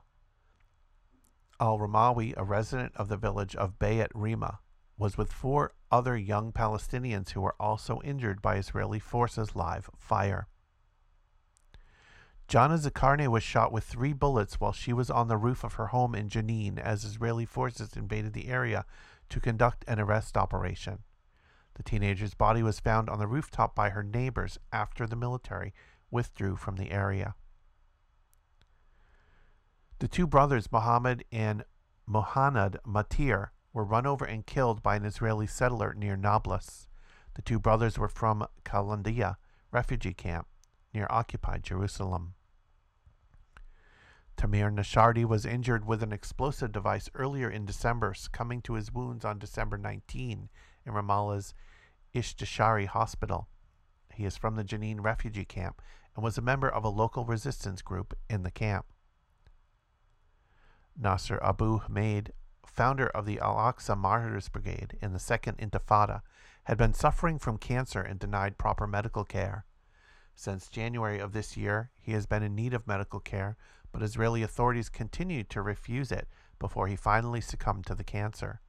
Abud Humayed is from the Al Amari refugee camp in Ramallah. Ahmad Daragme was shot and killed with Israeli gunfire during armed confrontations as the army invaded Joseph's tomb in Nablus, a flashpoint for settler invasions in Palestinian confrontation a soccer player and athlete, Daragme is from Tubas. In total, 53 Palestinians were killed inside the Gaza Strip this year, according to the Palestinian Ministry of Health. At least two other residents of Gaza were killed in the occupied West Bank and were thus included in the West Bank and East Jerusalem list. The vast majority of those killed inside Gaza were killed during Operation Breaking Dawn, Israel's three day offensive on Gaza in early August. During the three day Israeli assault on Gaza between August 5 to 7, 2022, now known as Operation Breaking Dawn, 49 Palestinians were killed, including 17 children. Since the end of fighting, the Mondoweiss team identified every airstrike conducted by the Israeli Air Forces and undertook the project of memorializing the Palestinians who were martyred in the Israeli attack including interviewing many of their families. While Israeli airstrikes were still ongoing in Gaza, moving from place to place became a deadly mission, and even venturing outside of your home could expose you to deliberate and indiscriminate Israeli bombing. The Israeli military regarded anything that moved on the ground to be a legitimate target, and many of the deaths reported during this invasion were of people sitting in front of their homes, most of them non combatants, according to Mondoweiss's documentation. This latest round has led many in Gaza to conclude that, quote, there is no such thing as security when you're living under occupation in Gaza. According to Salih Tarawi, the father of a 30 year old martyr killed in the recent airstrikes. Whether you're sheltering in your home hoping to survive the war or fighting Israel on the front lines, you're going to be killed either way. Homes in Gaza are more dangerous than battlefields. Tarawi lost his daughter while she was sheltering in place in her home. The following is a profile of each person killed during the offensive. Those killed have been listed to correspond with the day and time they were killed and location of the airstrike that killed them. Alaa Kadum recently celebrated her graduation from kindergarten and her parents say she was excited about starting first grade at the end of the month. She had already prepared her school bag, pencils, and notebooks. Alaa belongs to a family of six members and is the oldest of her four siblings. Her father, Abdullah Kadum, was critically wounded in the same airstrike. The Al Shuja'iyah Mosque is only about 50 meters away from her home. On Friday afternoon, Alaa was with her father on her way to her grandparents' house when the airstrike targeted her father and family relative, Yusuf. Imad Shallah is the muezzin of Al Shujaya Mosque and the head of a family of six. According to his family, he spent much of his time at the mosque cleaning and organizing the place for the local congregation. The mosque was only a few dozen meters away from his family's home. Before he was killed, Ahmad had been waiting on a payment of financial aid from the Social Affairs Ministry in Gaza so that he could help pay for eye treatments for his 19 year old son, Muhammad, who suffers from health issues in his retina. Ahmad was sitting on the steps of the mosque when the Israeli airstrike targeted two people one who was killed, Yusuf Kadum, and one who was critically injured, Abdullah Kadum, outside the mosque. Ahmad was killed after he was struck with shrapnel from the bomb. Yusuf Kadum. In 2002, Israel killed his father, Salman, at the same age of 24. Yusuf is a graphic designer and worked to support his mother alongside his only brother, Hussam, who works as a driver. He also used to design many of the posters and banners for PIJ in Gaza City.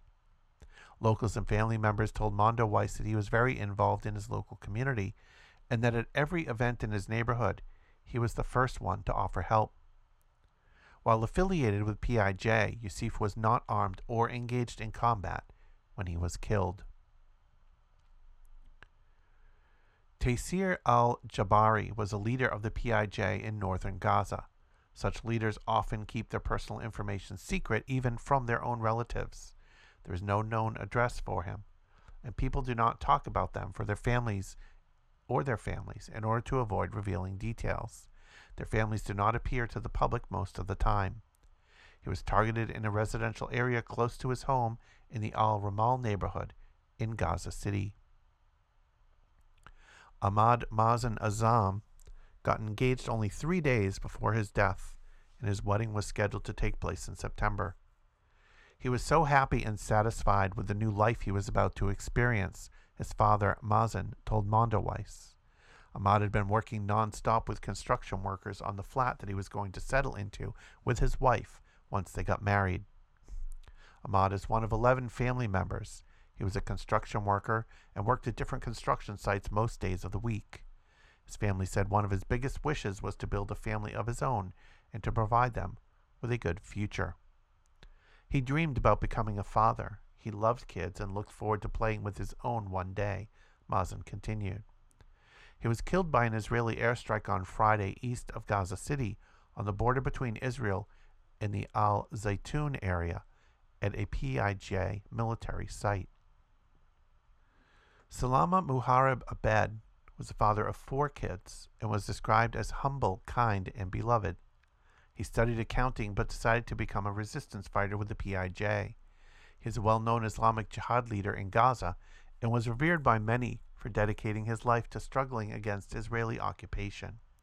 He was targeted east of al Shujaiya while he was on duty with the Al Quds Brigades, the PIJ's military wing. Muhammad Hassan al Bayek, a father of three daughters and a son, was a beloved member of his family of ten.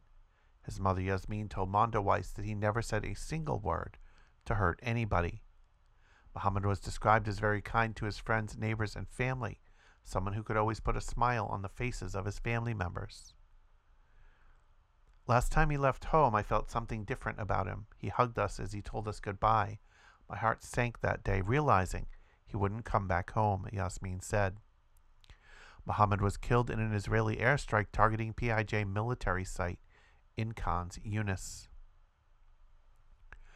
Muhammad Ahmad al Madoun was a member of a family of eight. He worked as a construction worker to help provide for his family, who mostly relied on financial support from the Social Affairs Ministry in Gaza. His mother told Mondoweiss that he would spend his free time with her and woke her up every morning for morning prayers and breakfast together. He was killed in an Israeli airstrike on a PIJ military site in Beit Lahia. Doniana Adnan al Imor was one of 11 family members. She was a promising painter and used painting as a way to distract herself from the bombs that fell on Gaza during Israeli offensives over the course of her young life, her family said. Doniana chose to wear the niqab, a full face veil, for religious reasons. Her father declined to provide a photo of her, saying she chose to cover her face when she was alive, so he wanted to honor her wishes in death. Doniana was with her brothers when they were crossing a street near the border area on the outskirts of Khan Yunis when an Israeli airstrike targeted a nearby PIJ site. Her six brothers were injured in the strike, but survived. Leon Mesle al Shair, 11 years old. Leon was a smart, beautiful girl and one of a family of eight. Her father, Mohsen, described her as ambitious and funny and said she had a bright future in her eyes. Her family and the family of her uncle piled into a vehicle to go for a family trip to the beach when an airstrike targeted a nearby PIJ site in Khan's Yunis. Leon was critically injured in her head and suffered severe brain damage. Four of her cousins were also injured. Her story was shared widely on social media with photos of her performing dabke, a form of traditional Palestinian dance and one of her favorite activities.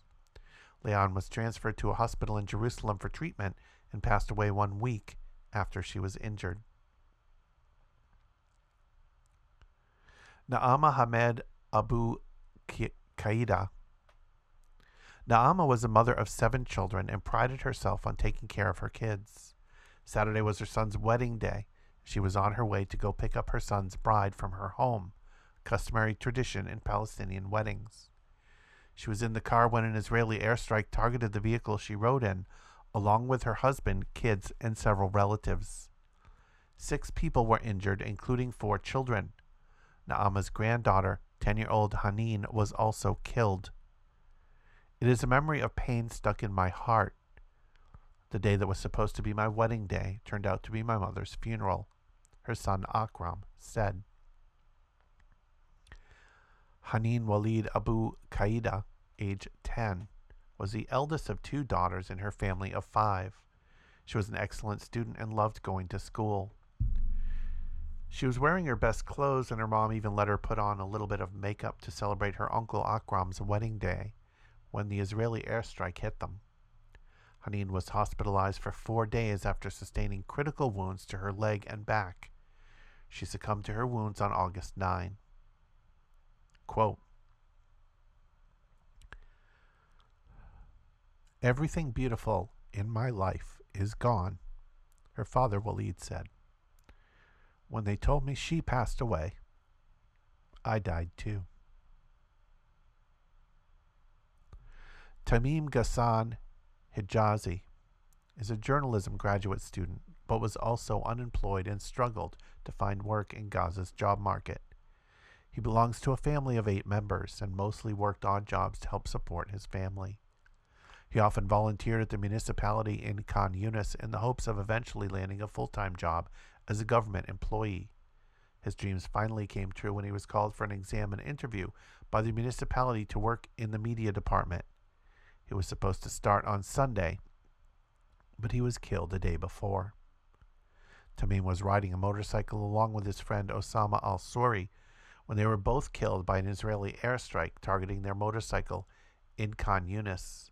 His family said he was a member of PIJ but was unarmed when he was killed.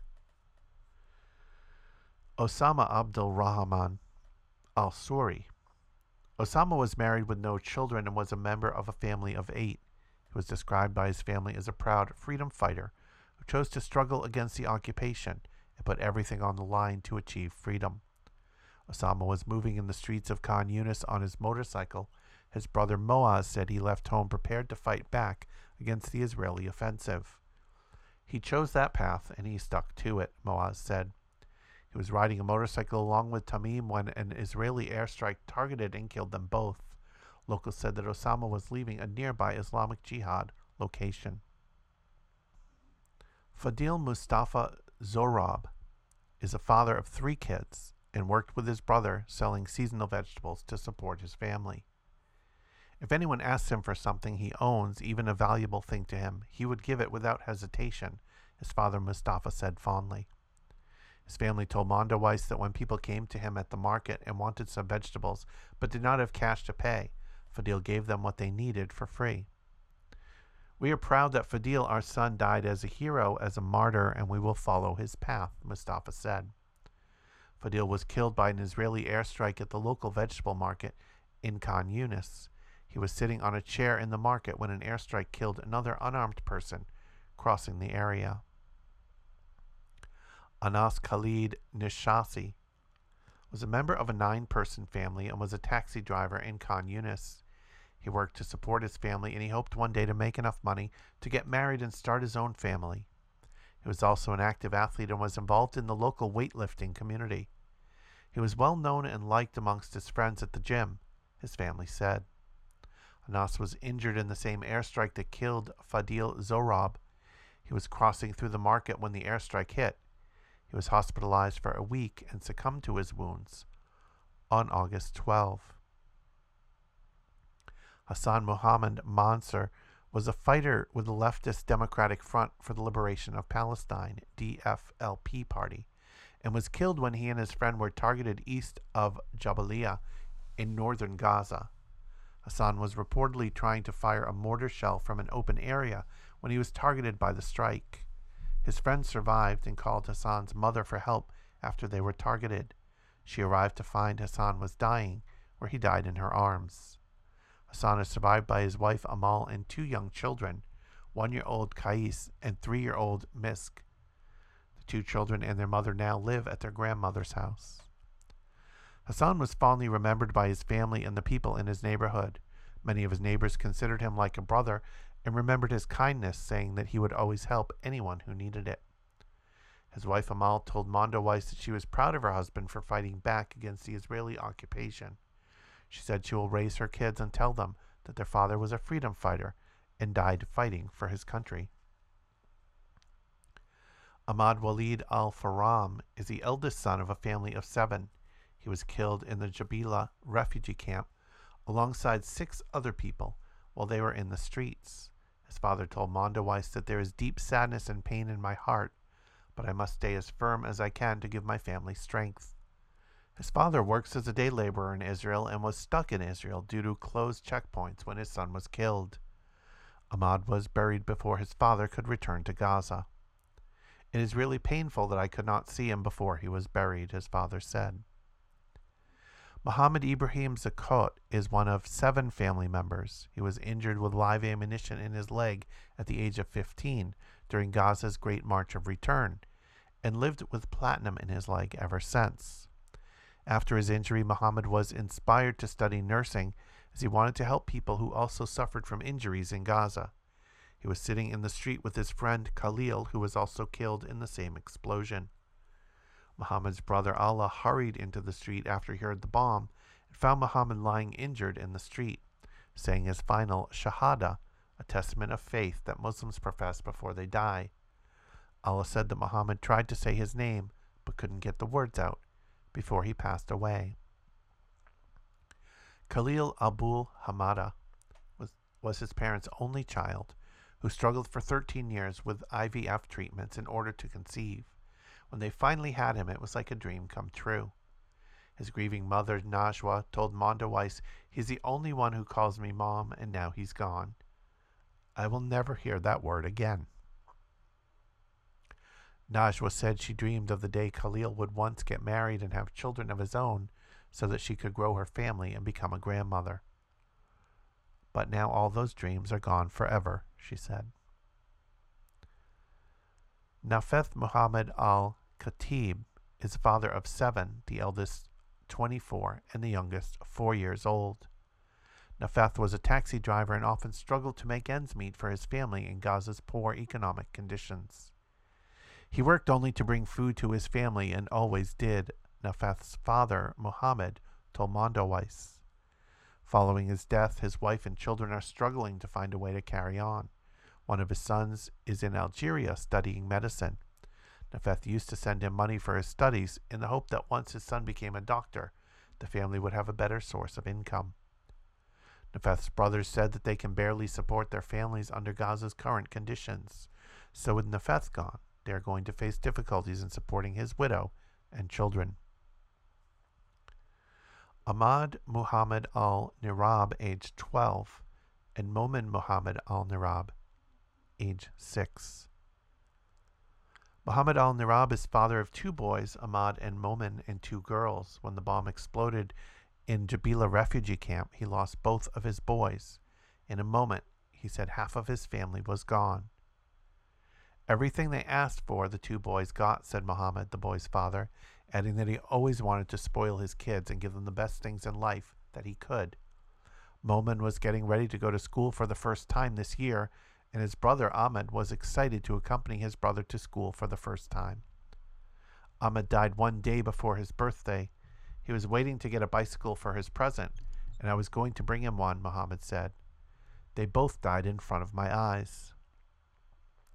Muhammad said he had gone out with the boys to get some falafel for dinner for the family. They were almost back home. Momin was by his side, and Ahmad was a few meters ahead of them when the bomb exploded. The bomb turned everything black. For more than ten minutes, no one could move. After the smoke disappeared, I found Momin laying down on his face on the ground. He had died immediately due to shrapnel in his neck. Muhammad accounted adding that he saw an injured Ahmad lying a few meters away from them. I was screaming unconsciously, holding my bleeding sons in my arms, trying to get him to a hospital. I ran for a whole kilometer before I found a car carrying many of the injured to a hospital, Muhammad said. He put his sons in the car and jumped in another vehicle to go to the hospital. When he arrived, he found Ahmed and Momin, but they were covered in white cloth and laid out among the dead. Hazam Muhammad Salem, age 9, was an active boy in his neighborhood and was beloved by his family, friends, and neighbors, who always opened their homes to him. He was considered a son of all the families in the camp. He was sitting in the street with some of his friends when the bomb hit the street. All of his friends were injured but survived. He is also survived by six of his family members. Khalid Mansour was the husband and father of 13 children. In an interview with Al Jazeera, his daughter described him as a loving man who loved playing with his kids and found joy in cooking for his family. Khalid was the leader of Islamic Jihad in southern Gaza. He was killed by an Israeli airstrike that targeted a building in a residential area of Rafah, where Mansour and other PIJ leaders were reportedly meeting at the time. Zaid Aman al Mudalal was Khalid Mansour's right hand man and was also a leader of PIJ in Rafah. He is survived by his wife and two children, Tala and Ahmad. Rafat Saleh al Zamili was also a PIJ leader in Rafah and was killed alongside his colleagues. al Mudalal and Mansur. Alaa Saleh al Tarwi was a wife and a mother of a three year old child. She and her family rent a home in the Shoth neighborhood of Rafah. She was killed when an airstrike targeted the building where they lived, destroying her family's apartment. She was crushed beneath the apartment complex. According to Alaa's family, her body was torn apart by the strike, and they had to dig through the rubble for five days, only to find some parts of her body. What sin did an innocent person like my daughter do to be killed in such a way? Her father said. Muhammad Iyad Hasuna, age 14, was a schoolboy beloved in the neighborhood and among his peers. He was seeking shelter with his family in their home, which was in the apartment complex next to the home of Khalid Mansour, targeted in the airstrike. His family of six were all injured in the strike, and his father, Iyad, is still in the hospital. Iyad has undergone 14 surgeries to remove shrapnel from his body and has had two of his toes amputated. Ismail Abdel Hamid Dweik was recently engaged, and his family of eight were preparing for his wedding. He had been working hard to secure his own home so he could have a fresh start for his new family. His family said that he never really wanted to get married despite all the family and societal pressure until he met Abir Harb and fell in love with her and asked his mother to arrange for the engagement. Ismail and his mother Hannah were killed in the same strike that targeted the building where Mansur and his colleagues were meeting. He was found in the rubble, embracing his mother, trying to protect her. Hannah Ismail Dweik was a mother of six. On the day she was killed, her husband Abdul Hamid had asked her if she wanted to visit one of their sons' homes nearby, but she said she wanted to stay at home and get some rest. Abdul Hamid and his other children were out of the house when the Israeli airstrike hit their home, with only Hannah and his son Ismail inside. Abdul Hamid told Mondoweiss that at the time he didn't know that Ismail had gone home and thought he was still with his friends.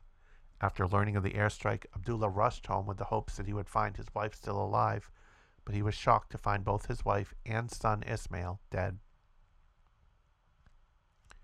Nor Hussein Zwaidi was a young man who was described as boisterous and loved to joke around, always making people laugh wherever he went. Nor had recently been unsuccessful in completing high school and had decided to work to help his family of six. He was sitting in an open air space on his family's street just five meters away from his home, along with his neighbor, when an airstrike hit the street, killing them both. His father, Hussein, told Mondoweiss that Noor wanted some fresh air and to get out of the heat inside the house after the neighborhood lost power. So he went outside to sit with his neighbor Ibrahim. Hussein had been chatting with both of them through the window when the airstrike hit. Ibrahim Abu Salah was a husband and father of five kids. He was sitting with his young neighbor Noor to try to get some fresh air when he was killed. His mourning family was left behind in poverty and sadness after losing their father. He was their primary source of income and was the person who put food on their table. Now the family has no one to take care of them. He was our supporter. I was always pushing him to go out and get food for the family, and he listened. Sometimes he would come back with something, and other times he wasn't as successful. But he was there to share with me the responsibility of the family.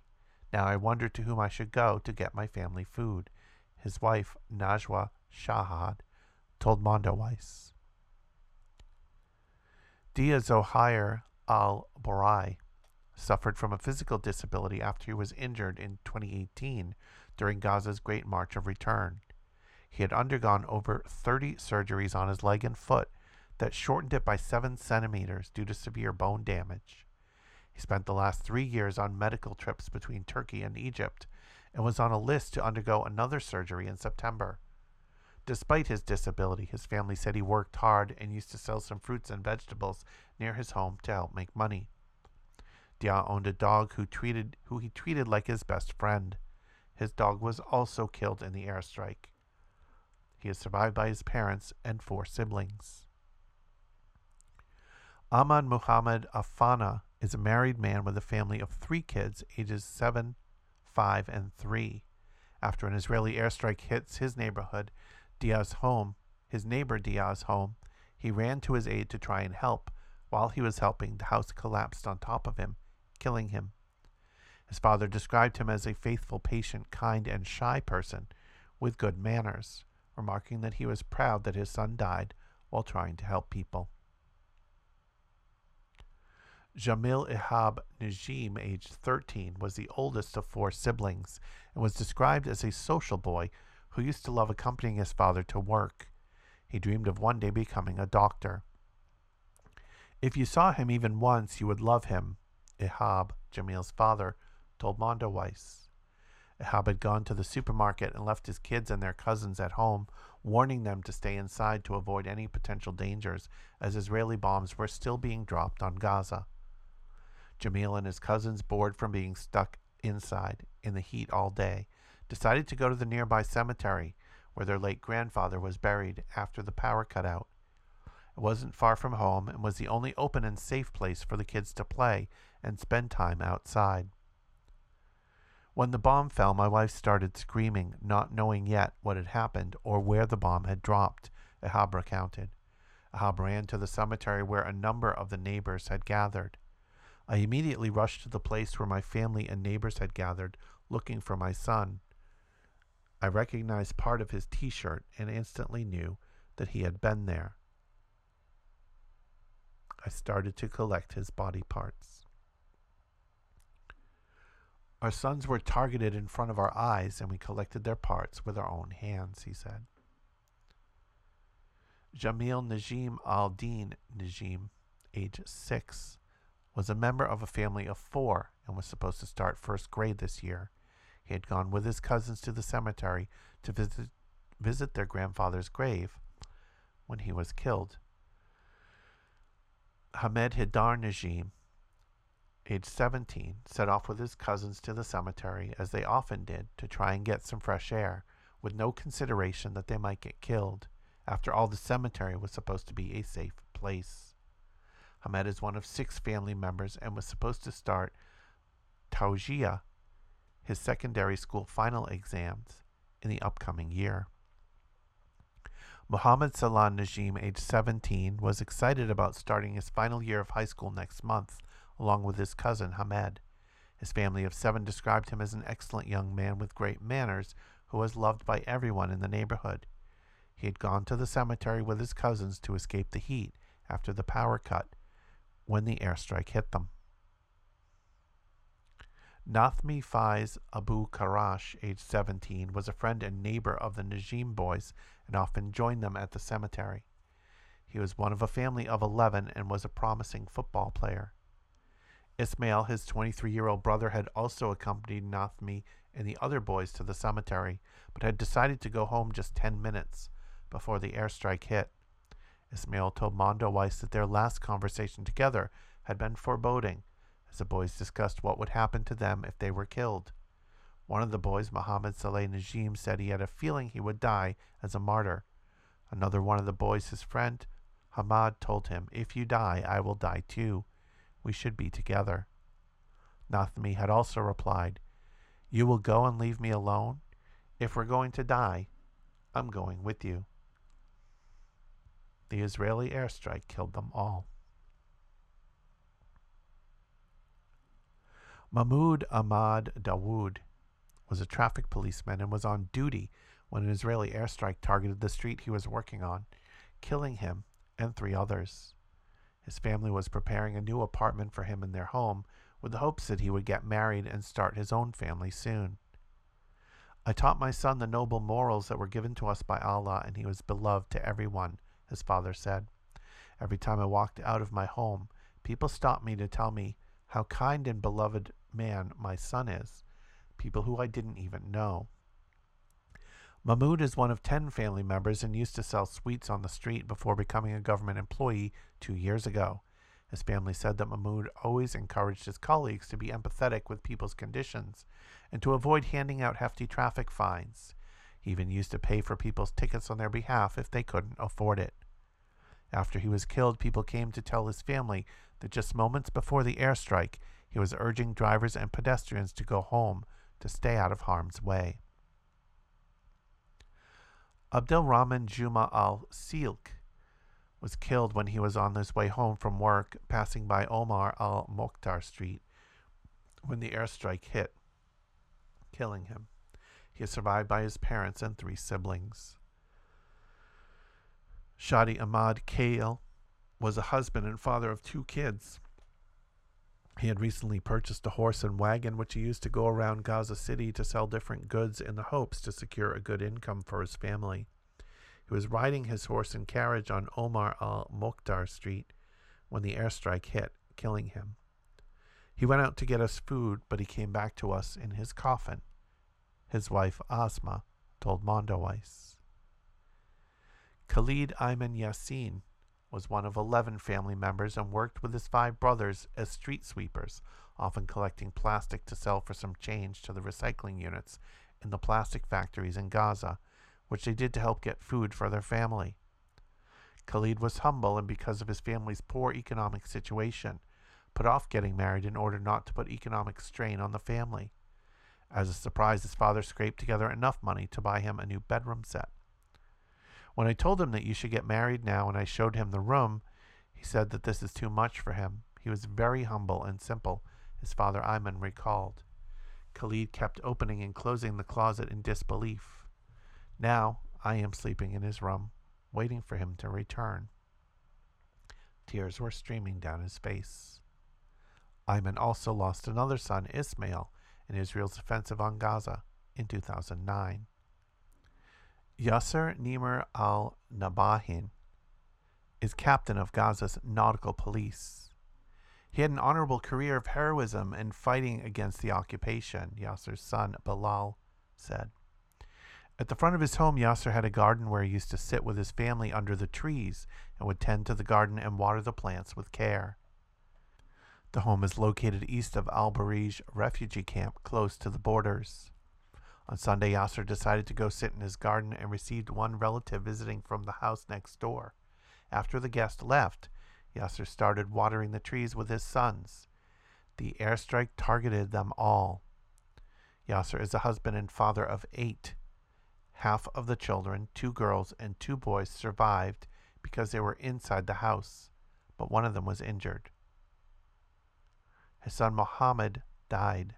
Mohammed had big dreams of becoming a traveling merchant, to go outside of Gaza and bring back new, exciting things to trade. He was always talked about growing up so he could work and achieve his dreams. In the summers, he would make kites and sell them to the kids in the neighborhood. He had a kind, soft heart, his older brother Bilal said. Ahmad was the youngest boy among his siblings and was described as being wise beyond his years. I always saw him as a little man. He was like a friend, Bilal said, adding that Ahmad was always defending his older brother Muhammad when he was in trouble. Even though he was youngest, he was tougher and braver than all the other brothers, he said. Dahlia had dreams of becoming a doctor, and the family used to call her the doctor of the family to encourage and support her to follow her dreams.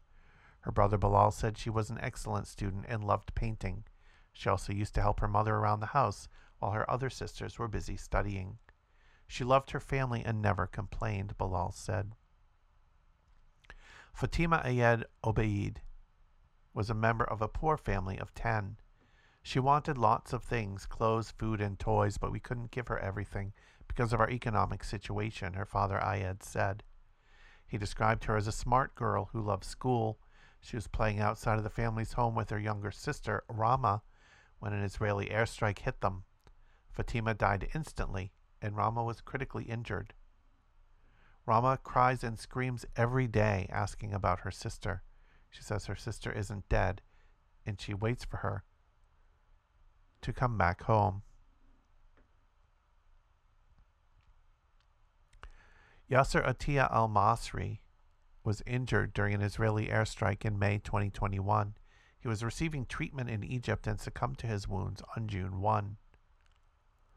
Mohammed al Tabani sustained injuries from shrapnel during an Israeli airstrike in May 2021. Al Tabani was affi- affiliated with the Al Qassam Brigades, the military wing of the Hamas movement. He was targeted in an airstrike in, on his home that killed his pregnant wife and two daughters. Only one of his sons survived the strike. He succumbed to his wounds October 27. Nabil Shala was injured in an Israeli airstrike on August 5 during Operation Breaking Dawn. He succumbed to his wounds on December 9. Abdelrahman Ibrahim was injured in an airstrike on August 7, 2022, during Operation Breaking Dawn. He succumbed to his wounds the next day. Five Palestinians with Israeli citizenship were killed in 2022. These are their names.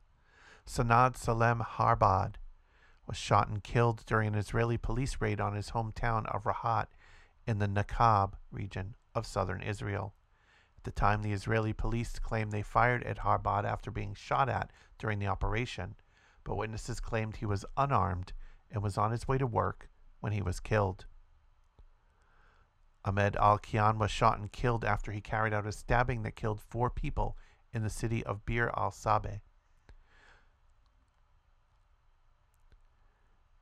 Ibrahim and Ayman Igbaraya, both residents of the Palestinian town of Umm al Fahm, located in northern Israel, were shot and killed after carrying out a shooting in the Israeli city of Hadera that left two Israelis dead. Isa Talakat was shot and injured by Israeli police on November 1, the night of Israeli elections. He succumbed to his wounds on November 30. Talakat is from Arara, one of the last remaining Palestinian Bedouin communities in the Naqab.